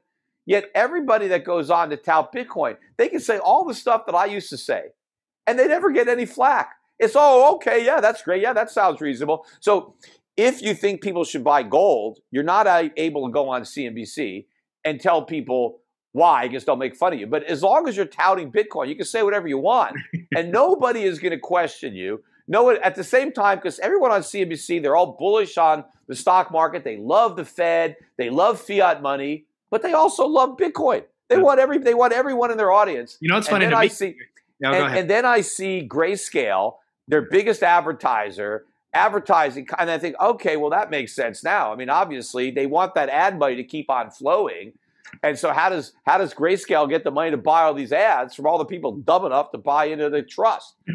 So they, they don't want anybody to come on to say, oh, maybe Bitcoin's, you know, maybe it's going to crash. Maybe these guys are not being honest. So that's where you have all the bias. The bias is not me. I'm not biased against Bitcoin. It's all these other people that their entire life depend on Bitcoin who are biased in favor of it. I'm mm. just being objective. And, well, no, but but Peter, you know what they say that you know uh, Richard Feynman, greatest physicist, some say of the 20th century, said the first principle is you must not fool yourself. And the second principle is you're the easiest person to fool. In other words, we all have confirmation bias. We all have sunk cost fallacy that we're because we're human beings. Even scientists, you know, they, oh, you're a scientist. Let's listen to the scientist. No, I'm like, don't listen to me because a scientist, Peter, is the least likely person okay. to trust other scientists. That's what our job is: is to not trust you and to not listen to experts. As Richard Feynman said, uh, you know, science is the belief in the ignorance of experts. I want to ask you. Um, you know, thinking back, whenever I see Bitcoin the funniest thing to me is that they always show it as a gold coin. It kind of like undermines its yes, own. That's part of the fraud. I mean, that's why you mine bitcoins, right? You don't actually mine them. You solve a mathematical problem, right? How is that mining? Yeah. But they wanted to make believe that this is alchemy. This is the fraud. That's why I call it fool's gold, mm-hmm. is because they're representing it as if it were gold. And yes, Bitcoin replicated a lot of the properties that gold has that made it a better form of money than cattle or salt or you know or or or, or wheat or anything else you yeah. know whatever could have been used as money. And so bitcoin replicated those qualities but it doesn't represent the actual underlying value of gold without which none of the other properties would have mattered. Dividing nothing doesn't matter right? The fact that uh, you know it's fungible or immutable whatever these are ultimately doesn't matter if, if, if you don't have anything. It matters to gold because you have a, you have real gold. You have a valuable sure. metal. So you know, so, so the whole thing is a fraud. But if you're talking about confirmation bias, yeah, it's all on the Bitcoiners because their confirmation bias is the price. I'm wrong because the price went up, even though I never said that the price couldn't go up. I just said that it won't stay up. Now, yes, I did not realize it would go up this much from the beginning. And maybe a lot of people who did buy it originally didn't think it would go this high. Maybe some of them did. But obviously, a lot of people bought Bitcoin and sold it when at 200 or 1,000. You know, and they don't have it. They thought that was high and they got out. So I don't know. So uh, and I don't know where I would have gotten out had I bought it. Right? I mean, who knows? I mean, will I still own it if I got it? But right. you know, yes, I didn't gamble on Bitcoin, and I could have right? And if I had put all of my net worth into Bitcoin and I held it all until today, would I be richer? Yes, of course. But how many people did put all their net worth? I mean, how? I mean, if I had just put, you know, one percent, and I did it, you know, when it was a thousand or five, it would really, it wouldn't even make a difference, really, to me. I mean, obviously, if I put one percent of my net worth when it was a penny, yeah, it'd make a big difference. But you know, if I'd have done it back then, I mean, it's not. I mean, and I've I've bought other things. I've bought other investments over yeah. the last five years that have mm-hmm. ten x or twenty. So I, but again, I didn't have my whole net worth in them because I diversified. Right. You know, and so yeah, is there somebody that just bet it all on Bitcoin?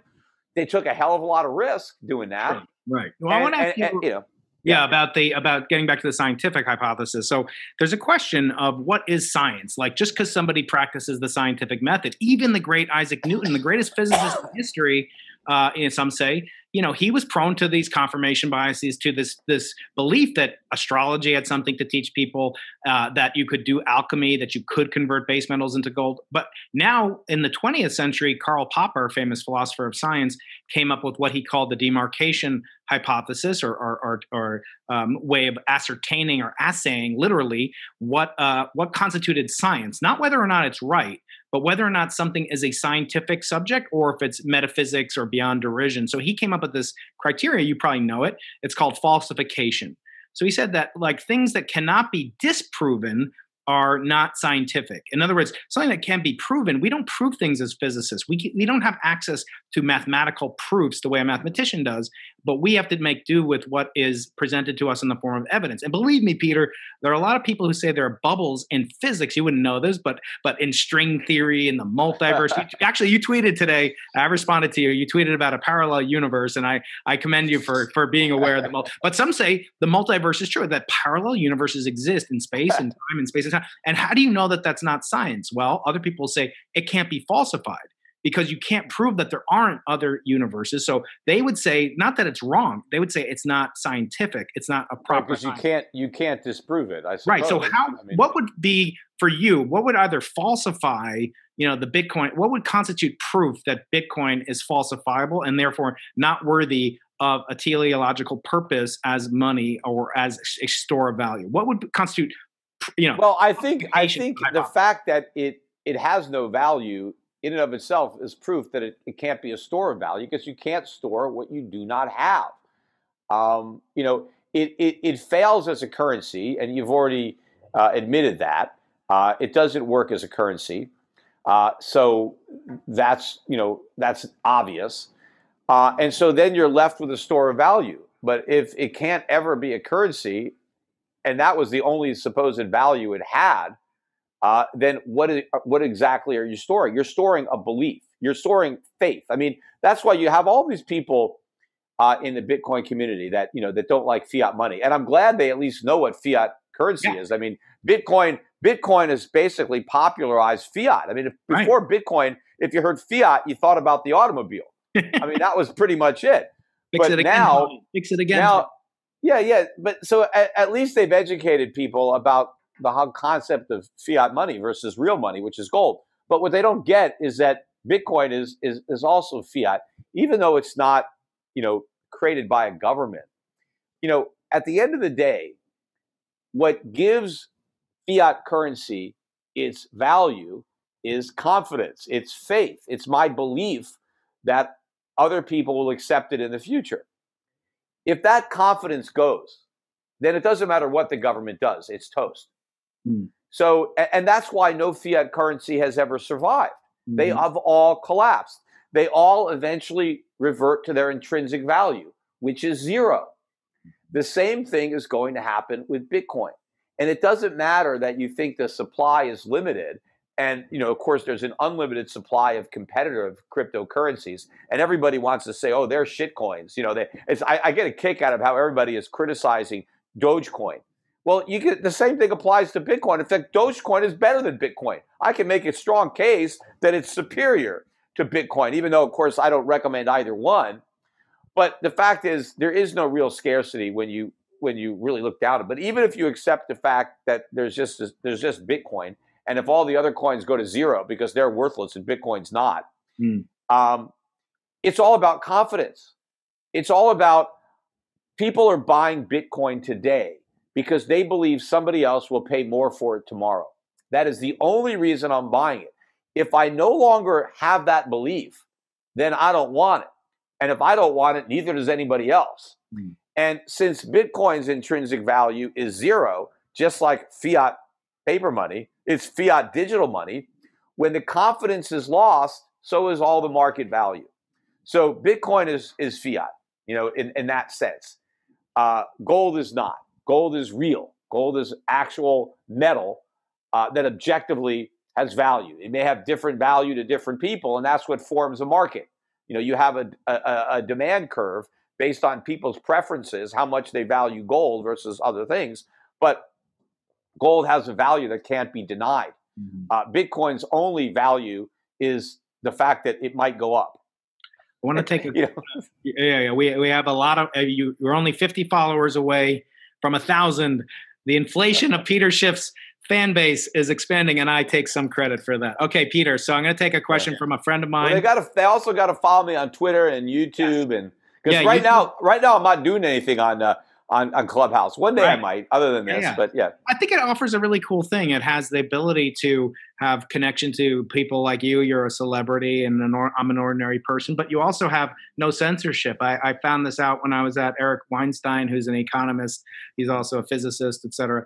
And we were over at his house. I was at his house for when I went on Bitcoin just a week ago, less than a week ago, and he broke through a million followers. And I was like, wow. And I said, you know what? Congratulations. This means you can prove that YouTube and Twitter are a million followers on what on what Clubhouse. Platform? on Clubhouse. Who has a million follow? Oh, oh, I mean Musk. No, this is Eric Weinstein. He's a, a friend of mine. He's a physicist. He's. I didn't even know there was that. There's that many people even on uh, Clubhouse already.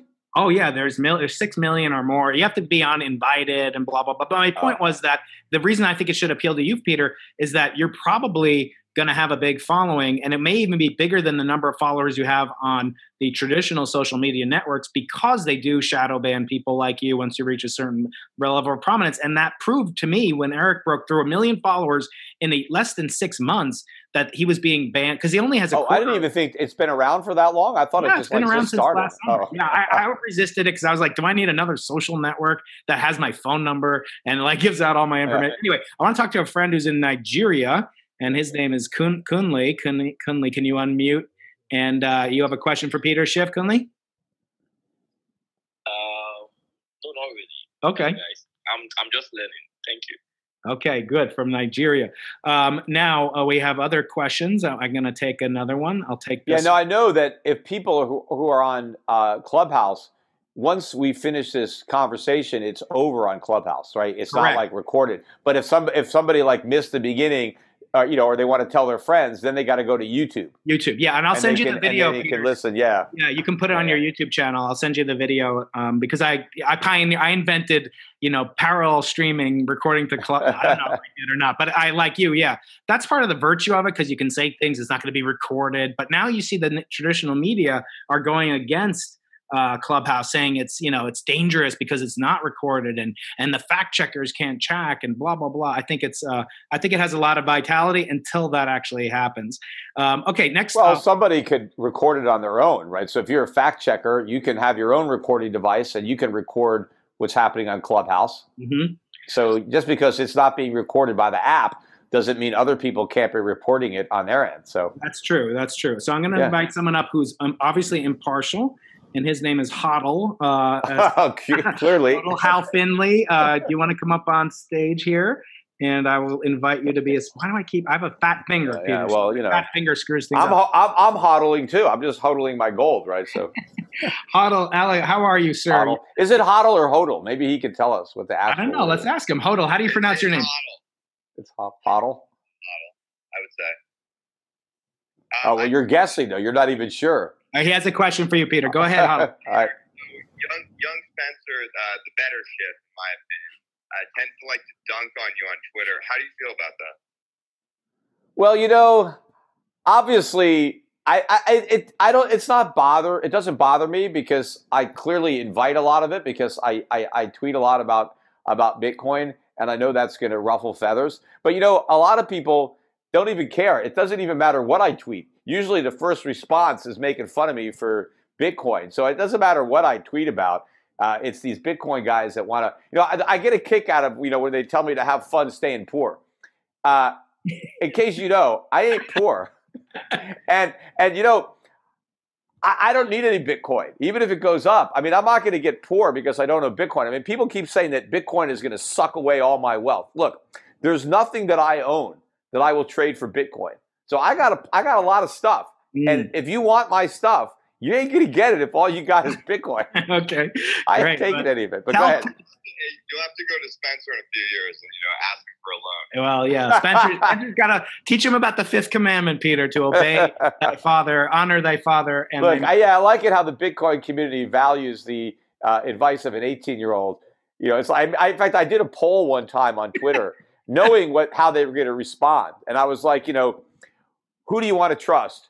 An 18 year old kid who's never had a job, or a 57 year old professional who's been working for 30 years, managing money, all this experience, knowing that everybody was going to say that. I said, who do you trust? Experienced professional, the kid and like everybody like i got so many votes because they thought aha we're gonna we're gonna we're gonna hack his poll and we're all gonna vote the kid which exactly is what i wanted them to do because i knew they were gonna do that but to but to show them how ridiculous it is when you're young and inexperienced you make a lot of mistakes maybe if i was still 18 i would have been buying bitcoin too that's the thing it's when you're older i'm not a dinosaur i'm not some dumb boomer who doesn't get technology what I get is bubbles. What I get is investments, money.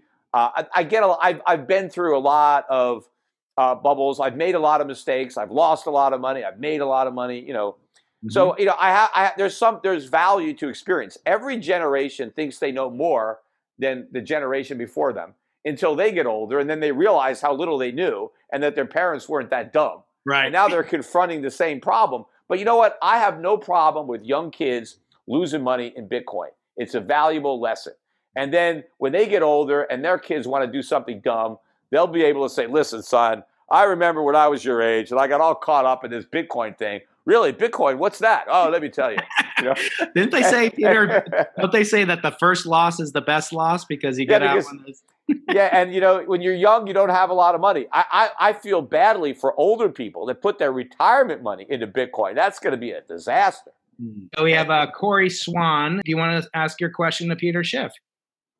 Yeah, sure. So first off, welcome to Clubhouse. It's good to have you on here. I think it's um, it is light years ahead of Twitter as far as uh, sort of keeping a sense of decorum and sort of humanity when it comes to debating uh, topics that can get contentious. Uh, and people on opposite sides of Bitcoin debates always sort of uh, tend toward being contentious. So Yeah. I, I think it's great that you're here. I think it'll be really interesting kudos to Brian for bringing you here and also for being, you know, probably one of the few people that would have uh, Michael Saylor and Peter Schiff as interview subjects within a few weeks of each other. So that's pretty cool. Thank you.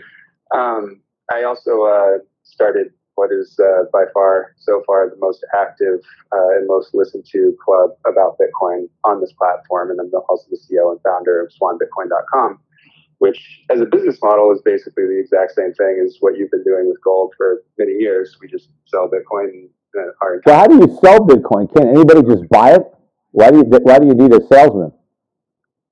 You don't. Is it an exchange? All you do is you educate about Bitcoin. You don't spend a dime on marketing. We just put out YouTube shows and podcasts and spend time on Clubhouse. Yeah, yeah. Because what I actually do, like is Schiff Gold, and when I I actually have to go and buy the gold from a wholesaler, and then I turn around and I sell it, uh, you know, to the retail, you know, to to the customer. But so yeah, you're just you're just educating people. I mean, again, from my perspective, you, you're indoctrinating them or brainwashing them. But anyway, that's a different subject. He kept it clean so far, Peter. Peter, Yeah, Corey yeah. is one of the most respected people in the Bitcoin space. Go ahead, Corey. Yeah, look, I look, and you know, maybe you uh, look. I mean, there are a number of people. Look, I have uh, one of my best friends here in. Puerto Rico is is like so into Bitcoin. I mean, it's just like his life. He's actually an artist, but he's more. I mean, he's like you know Who? most of his net worth. He's just a friend of mine that lives here in Puerto Rico. I know a lot of Bitcoin people that live here, and this guy is very sincere. I mean, he is completely one hundred percent. You know, he believes in it. Like you know, he'll hodl to zero. I mean, if it actually goes to zero, this guy will go all the way down. Uh, so yeah, you may be in the same situation where you know you completely believe everything you're saying about Bitcoin. I, I don't doubt there are some real sincere people that believe it, but I, I, I, I do think there are a number of people out there that that are saying things that they know are not true, but they're just you know trying to pump it up. You're talking a little bit about like, you know, credibility and motivations and things like that. But, you know, I am a pretty serious guy, you know, Chicago finance MBA and investor for many years, worked for Google and Microsoft and McKinsey, Morgan Stanley. So like I'm a serious dude that understands Bitcoin. I see myself, you know, essentially as a Bitcoin rationalist.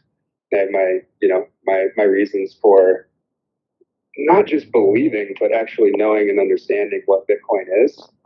And it's so interesting because it really, it really is so similar to gold in certain ways. And, you know, I'll even see people attacking you on threads and saying like, you know, things like, you know, gold is only valuable because people believe it's valuable. And it's like, well, no, it's not actually. Gold became the best money that we'd ever had because of specific characteristics that gold has. Like it's very scarce. It has this, that high stock flow ratio. It has, uh, you know, it's, it's it, it doesn't degrade. It's divisible. That's what made it good money, but but that's not what enabled it to be money because money needs to be a commodity in and of itself. It needs to be just the most marketable, most liquid commodity.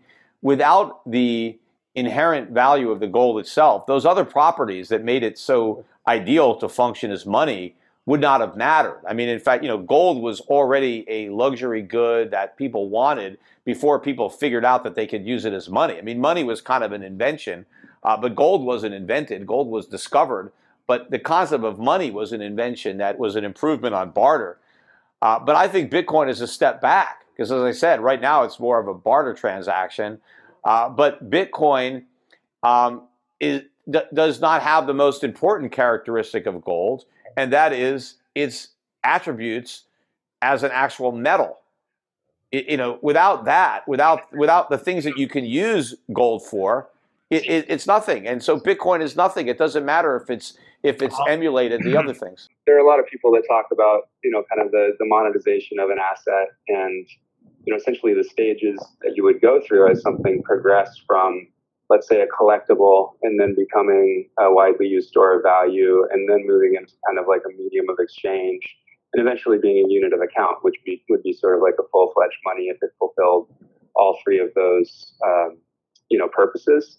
And so I think sometimes the disconnect uh, between you know people who are really into gold or even people that are, in, are fiat. Fiat's great as a medium of exchange. It's awful as a store of value. Gold is awesome today as a store of value and, and pretty awful as a medium of exchange. From store of value, then becoming a widely used medium of exchange, and eventually, you know, a unit of account where you price goods and services in that asset. Where we sometimes see a disconnect, and I'm not saying this is, you know, why you necessarily dislike Bitcoin or don't don't subscribe to what we do. Uh, but we even see that Bitcoin today is early in its progression to becoming a big store of value.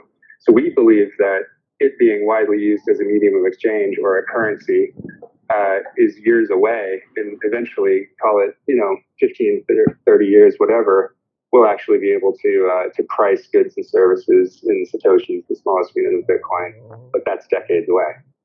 Right. Well, that's that's your speculation, and I guess in order to make that happen, there has to be a more efficient way to produce the energy, because uh, otherwise, it just the, the sheer cost of, of of trying to effectuate all those transactions and validate them, the amount of energy. I mean, I don't even think we have the capability, even if we didn't do anything else and devoted all of the energy on the planet to maintaining the Bitcoin network.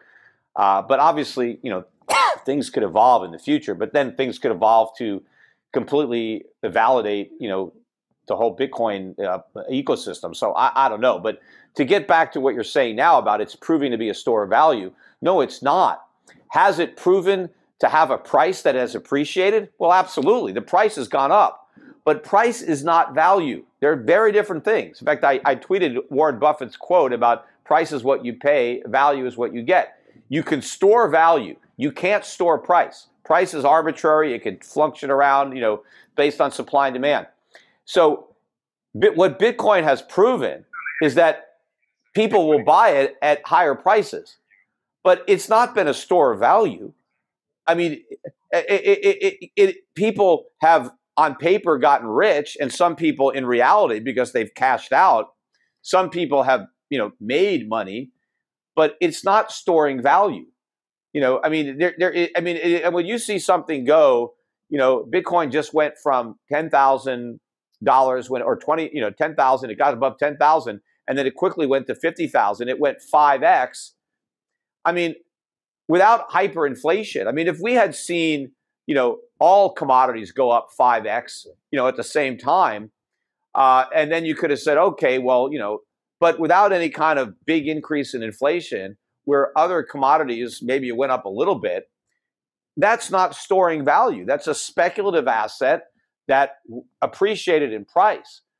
But I don't see how you could take that speculative period of time and say this proves that you're storing value. I mean, because if I buy that today, you don't know. I mean, it could Bitcoin can go back down to twenty thousand very quickly. I mean, that was. How the, can you say that? You know, but how can it only count against Bitcoin that it you know doesn't have this uh, durability, this legacy, this history? If indeed you agree, it's gone through some cycles, it's lasted longer than even let's just say the most recent bubble that we've uh, experienced at a large scale dot com bubble. Uh, it lasted three or four times that length of the actual bubble. No, again, I I discount the the early periods uh, where you know people were mining Bitcoin on their laptops and they were. No, I'm saying 2018. I mean, it collapsed. Yeah, it, it, yeah, it really started in 2017, and and so we've had four years of a roller coaster ride where Bitcoin went up to 20,000, went down to almost 3,000, then you know had a big rally to maybe 13, 14,000, then came back down to almost 3,000 again, and then had this meteoric rocket ship ride up to 50,000 so far. Who knows? You know, maybe it goes higher. We'll see where, where it ends up. But I think that there's going to be another spectacular move down. But the, at some point, the move down is not going to stop. It's going to crash for good. It's not going to be resurrected. At some point, it's going to be the final curtain on Bitcoin. Mm-hmm. Uh, you know, uh, you can say, no, that's not going to happen right? It's just going to, no matter how many times it loses 70, 80, 90% of its value, it's always going to come back. You can speculate that just because it's come back a few times before, it's going to do it forever. I, I, I think that's a that, that that's a that's a big gamble to take. Just as a thought exercise, just thinking about the volatility. What if we were in a world where there was no gold, and then let's say gold appeared or an asteroid hit and all of a sudden there was like the same amount of above ground gold that we have today, what would the path be from zero to 12 trillion? Would it go in a straight line? Would it go straight to 12 trillion? What the values and what was good about gold and started to understand, okay, maybe I like this thing, maybe I want to buy more of it. Would it would it basically have a, a volatile path to reaching? Well, look, you're. I mean, you're asking a, a, crazed hypothetical because there's no way to just drop all the gold. I mean, are you talking about? Is the gold now in the earth, or do we now have all the gold already mined sitting in bars? Actually, watching the monetization of Bitcoin in real time right now. We are not watching the monetization of anything. All we're watching is a speculative bubble in a digital token. It is not being monetized. Nowhere on the planet Earth is Bitcoin used as money. So we haven't seen anything. When you show me a future where salaries are in Bitcoin, rents are in Bitcoin, there's a Bitcoin bond market, there are insurance policies that pay off in Bitcoin, where governments are collecting tax Bitcoin. When you, you show me a world or even a country that actually uses Bitcoin as money, where people accept Bitcoin not because they want it, but because they want to buy something else with it. You show me that, and I'll say, okay, it's the you, we're seeing the beginning of money. All we have right now is a speculative digital token that people are buying and hodling. That's it. It's no more money than Beanie Babies, right? It's the same thing. It's no more money than tulips. Well, listen, the, the facts on the ground are that we are watching the monetization of Bitcoin over time. It will reduce in volatility. That's what you hope. You're not watching that. Maybe you're seeing that, but that's not what you're actually watching. Your your your, your judgment is clouded, so you, it's an illusion. The trends, the trends are that volatility is reducing. No, it's not. It's still very volatile. Look, look, it went up to fifty thousand this morning and then dropped to forty-seven thousand. I mean, within an hour. I mean, even even in there, I mean, it's much more volatile than. And, and we just recently had a big drop we had just what a few weeks ago or a month ago, we had like a 30 percent drop in a couple of days. It went from um, what like forty thousand down to like twenty seven thousand, like in a, in a day. Well, I was actually going to go back, um, and we should try to hit like one topic at a time because now I want to go back to the energy thing. Uh, do you believe in free markets, including a free market for energy, Peter? Yeah, I believe in free markets. I'm not trying to outlaw Bitcoin. I mean, people want to buy it, go ahead. I'm not. I'm not saying you can't. So, what is your worry if people freely choose to mine Bitcoin using computers that use energy? Do you think? Oh no, no. I just, I'm just commenting that it's a waste of resources. People are allowed to waste resources, but you know, as a human being, you know, I mean, we, I try to recycle. I mean, we do all kinds of stuff here. I mean, my wife is more on it than I am, but all of our baskets, we make sure we put things, you know. So I'm trying to conserve energy. I'm trying to do stuff like that. That's why I thought it was ironic, you know, that Tesla, you know, they get they got 1.5 billion dollars in environmental credits for helping to reduce, you know, the carbon because of uh, their ele- uh, electric cars. And I own an electric car. I got and I got a high, so I got two really. Um, uh, but then they go ahead and they buy Bitcoin, which is squandering all sorts of electricity.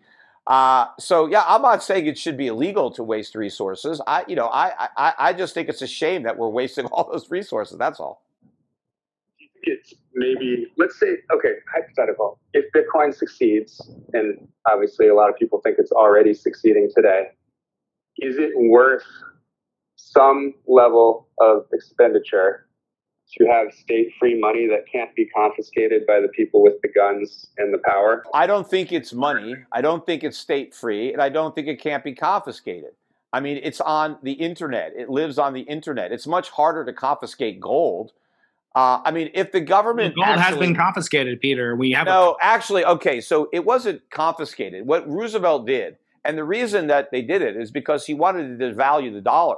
Because when Roosevelt asked Americans to turn in their gold, uh, it was twenty dollars an ounce, and after he got the gold, he he devalued the dollar, and now gold was thirty five dollars. In order to do this, he had to get everybody's gold, but they didn't send troops to people's homes and shake them down for their gold. They just said, if you have any gold, bring it in. But they didn't. And it was under of, penalty of arrest, right? I mean, lot, hold on. Lots of people did not turn in their gold. That's why there's still so many gold coins around today because the ones that got turned in got melted down. So a lot of people kept their gold and nothing happened to them. In fact, nobody went to jail for not turning in their gold. So it wasn't like, you know, but if they tried to get your Bitcoin it'd actually be a lot easier to get your computer records and find out, oh, you, you know, that you, you, you have some Bitcoin. But if the government really wanted to outlaw Bitcoin, they could do it very easily. Uh, I, I don't think they're doing it because they're not afraid of Bitcoin. I mean, if they actually thought there was a lot of money laundering or tax evasion going on, that would bother them. They don't think it's a threat to their monetary system, to their fiat monetary system. If they did, they would have already shut it down. Uh, that's why I said a long time ago that even if Bitcoin succeeded, it would be a victim of its own success because the government would kill it. But I think it's going to die of natural causes. I don't think the government has to kill it because okay. all they have to do is outlaw it, and no, then it's then you drive it into the black market, and then, then, then there's no there's no real use there. I, I, obviously, I wish somebody had convinced me to buy it years ago because I, I would have bought some. But the problem is, I, I've heard I've heard these arguments from so many people for so many years I haven't heard anything new. But yes, I agree that the whole time I've been saying it can't work, it's not money, it's a bubble, the entire time the price has been going up. And I've been there before. That happened with the real estate bubble, it happened with this dot com bubble. I've been in that position before. I've seen it all happen before. I know how the movie ends. This one is particularly frustrating, though, because of the nature of it and the type of people who are buying it. So I think the Bitcoin bubble is more frustrating to me than the housing bubble or dot com bubble.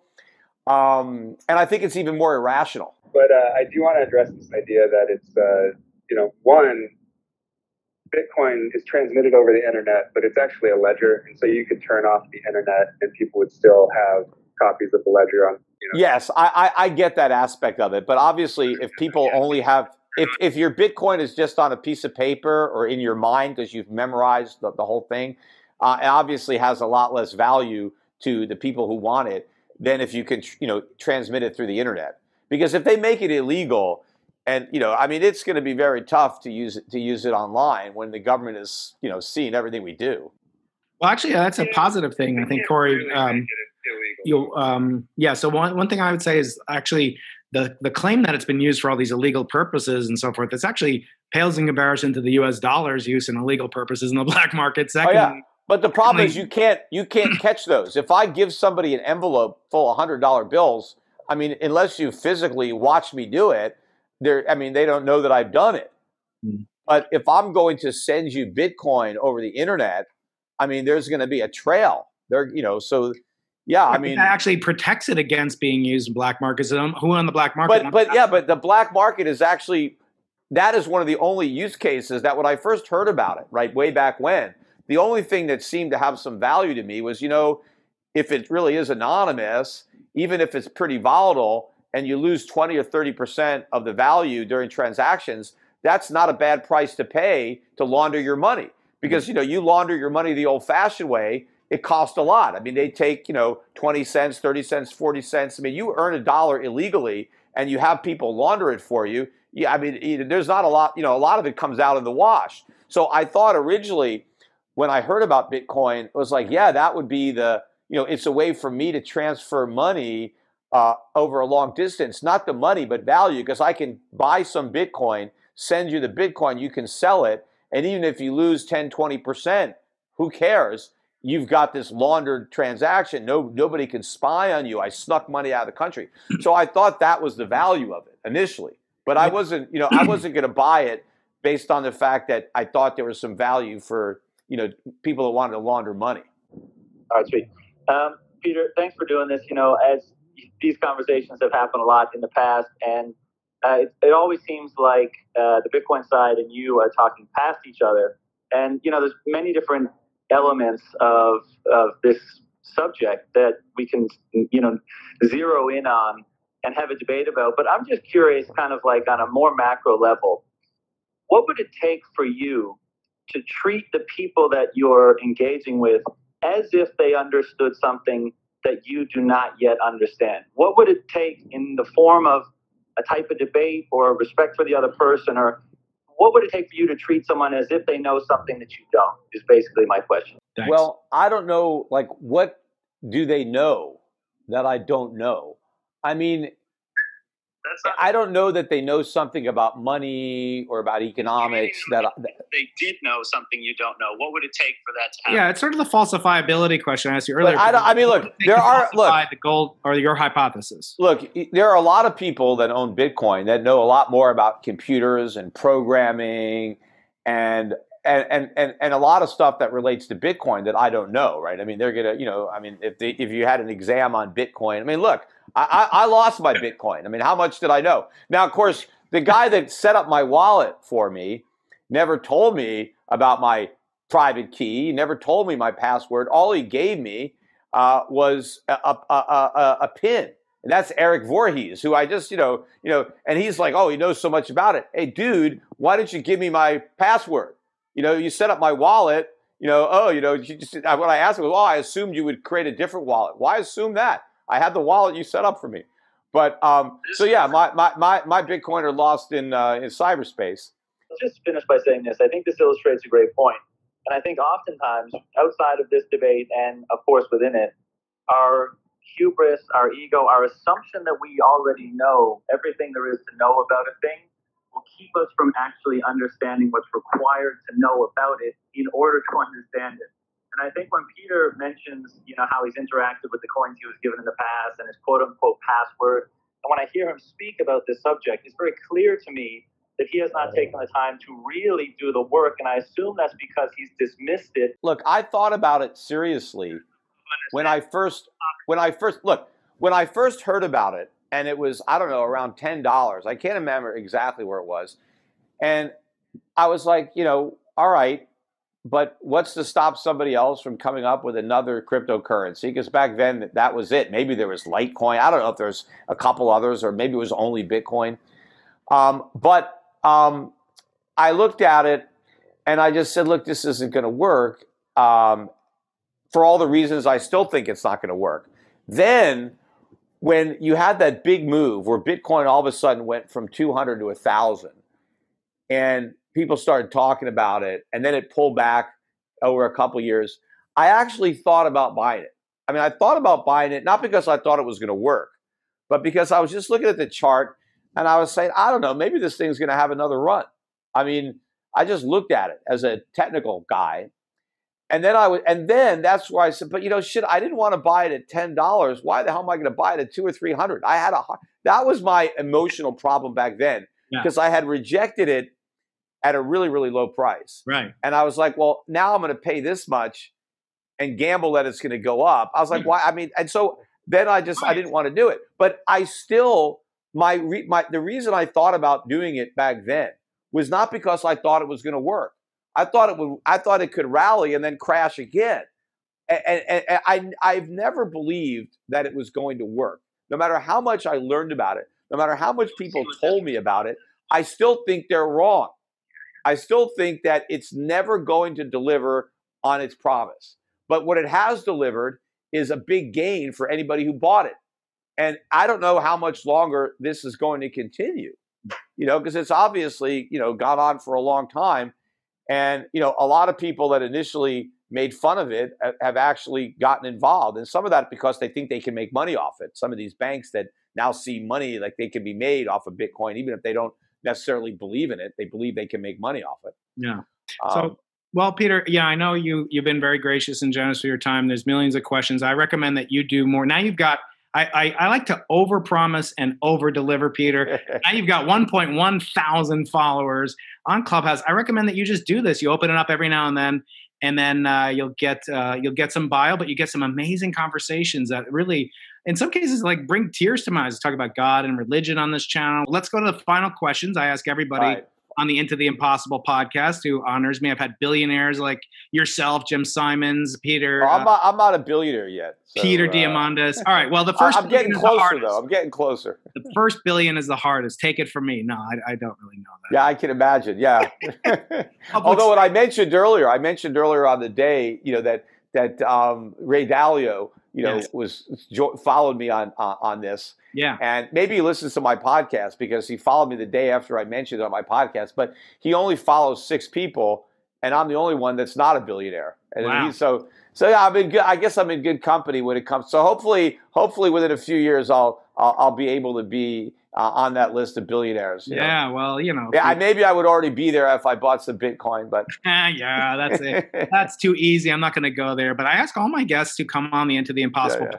Podcast these three questions, and they're kind of deep philosophical questions. We covered all this stuff. You, you've been very generous, but I want to ask you the following first question, which is looking into the future. When you reach the biblical age of 120 that Moses himself died at before getting into the promised land, I always point out he left what's called an ethical will. So Alfred uh, Nobel did the same thing. I talk about this in my book, Losing the Nobel Prize. Alfred Nobel left a will to because he had no wife, no children, no no ex-wives, and he uh, gave all his money basically this prize. But and uh, and it had to do with an ethical implication that you should not only do things in science for its own purpose, that you should do things uh, for the benefit of all mankind. I want to ask you, Peter, when you uh, reach the age of 120 and you depart this mortal coil, what ethical wisdom, what what wisdom, not monetary wisdom now, what are monetary bequeathments or, or, or um, eh, for your monetary heirs? What do you want to leave the world in terms of wisdom that you've gleaned in your life? Well, you know, first of all, I hope that if I can live to 120, at some point they will discover some way to uh, youthen me or clone me or so, do something that I could end up living even longer than that. Uh, you know, uh, so yeah, I mean, because a lot could happen. You know, I'm not going to be 120 for a while. Yeah. So uh, if I can make it to that age, you never know. Maybe I can make it to a thousand. So you know, Like, right, Woody there's probably a better chance of that than Bitcoin becoming uh, money in the world. Um, not everything but- has to be about Bitcoin, though. Don't worry. but look, I like I, I certainly help that I leave the world uh, in a in a in a better place. Uh, not necessarily that I found it, but that the world is better because I was a part of it. You know, we're all here for a very short period of time, and and, and then we're gone, right? Um, and and so to the extent that we could do something that endures beyond our lifetime, um, I mean that's rare. I mean most people are forgotten uh, when the last person that remembered them dies. I mean, that they interacted with. I mean, that's what happens. I mean, to everybody, except those rare individuals that manage to achieve something where their name and their legacy goes on. And, and you know, and, and so, yeah, I mean, I, I would hope that that would happen uh, to me, that, you know, people will look back on me. And I think now, I mean, now it's a lot easier because obviously uh, there's not that many people from a thousand years ago, 500 years ago. But a thousand years from now, it's going to be very easy to know what we were doing back back in the day because it's all there. Yeah. I mean, all this data is not going anywhere. I mean, you want to find something from a thousand years ago, you got to dig it up. You're going to be an archaeologist, and you got to find something. Right. I you mean, can hear their voice. You can't see their their face. can you imagine? Like I, can you imagine? Like you know, we have history classes today, and we only have. I mean, we have ancient history. That's not that much, but you know, you have modern history. But can you imagine in a thousand years having to go to a history class? All the stuff you got to learn because there's so much information that a thousand years of computers. right. Although maybe, maybe by then we won't have to learn anything. We'll just upload all the data right into a chip in our heads. And so we'll just know everything, right? All this, everything that's been done will, will, will be there. yeah. I But think- I mean, I hope that, you know, my grandchildren or great grandchildren will be able to say, yeah, you know, uh, talk about their dad and maybe even my dad too. Maybe, I mean, I think my dad could live on for the things that he did. I mean, I didn't invent anything. I mean, I'm not somebody that, you know, I didn't come up with some revolutionary invention. You know, I didn't cure any disease, you know, but, but I think I did help educate a lot of people. You know, I get a lot of emails still today uh, from the Occupy Wall Street video I did. You know, Mhm. it's got millions and millions. I just put it up on my channel a few years ago and I got over 4 million views. But it's got a lot more than that from the original reason. But I mean, I think I've helped a lot of people evolve, uh, you know, uh, uh, in their political uh, beliefs, uh, you know, going from socialist to free market. And so I think, you know, that's kind of, you know, more than what I'm trying to do now as far as in my business, trying to help people preserve their wealth in, you know, from what I think is coming a major collapse of the dollar, major inflation, potentially hyperinflation. So I think there's a lot of wealth that's going to be lost, taxed away to inflation. And so I'm trying to help people. But I mean, that's thousands of people that I'm helping, maybe tens of thousands. But there are millions and millions of people that I can influence with knowledge, you know, and get them to understand. Um, and so, yeah, I mean, hopefully, you know, that will that will endure. Mhm.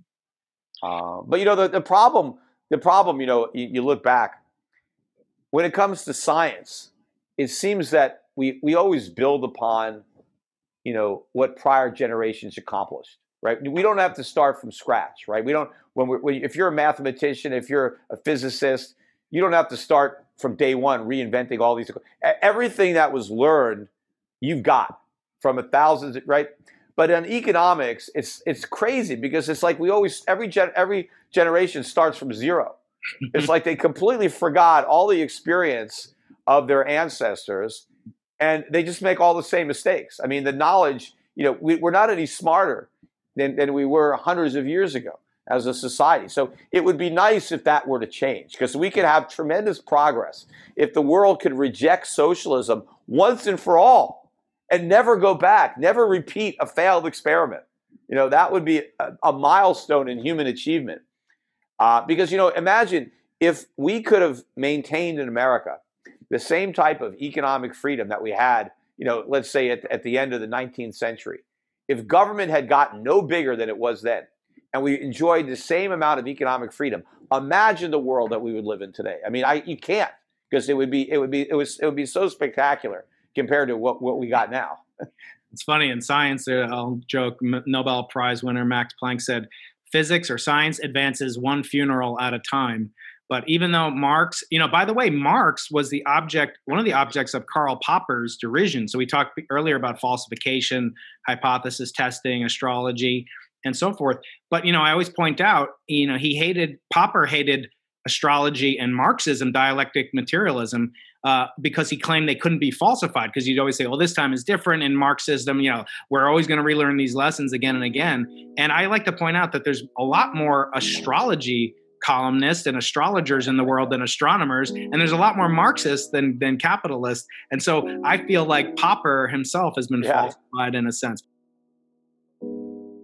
I'm the co-director of the Arthur C. Clarke Center for Human Imagination at UC San Diego, and we like to talk about the different laws that Arthur C. Clarke sa- said. One of which you might have heard before we opened every podcast with it, and it's that any sufficiently advanced technology is indistinguishable from magic. The second law, or the next law, is that for every expert, there's an equal and opposite expert.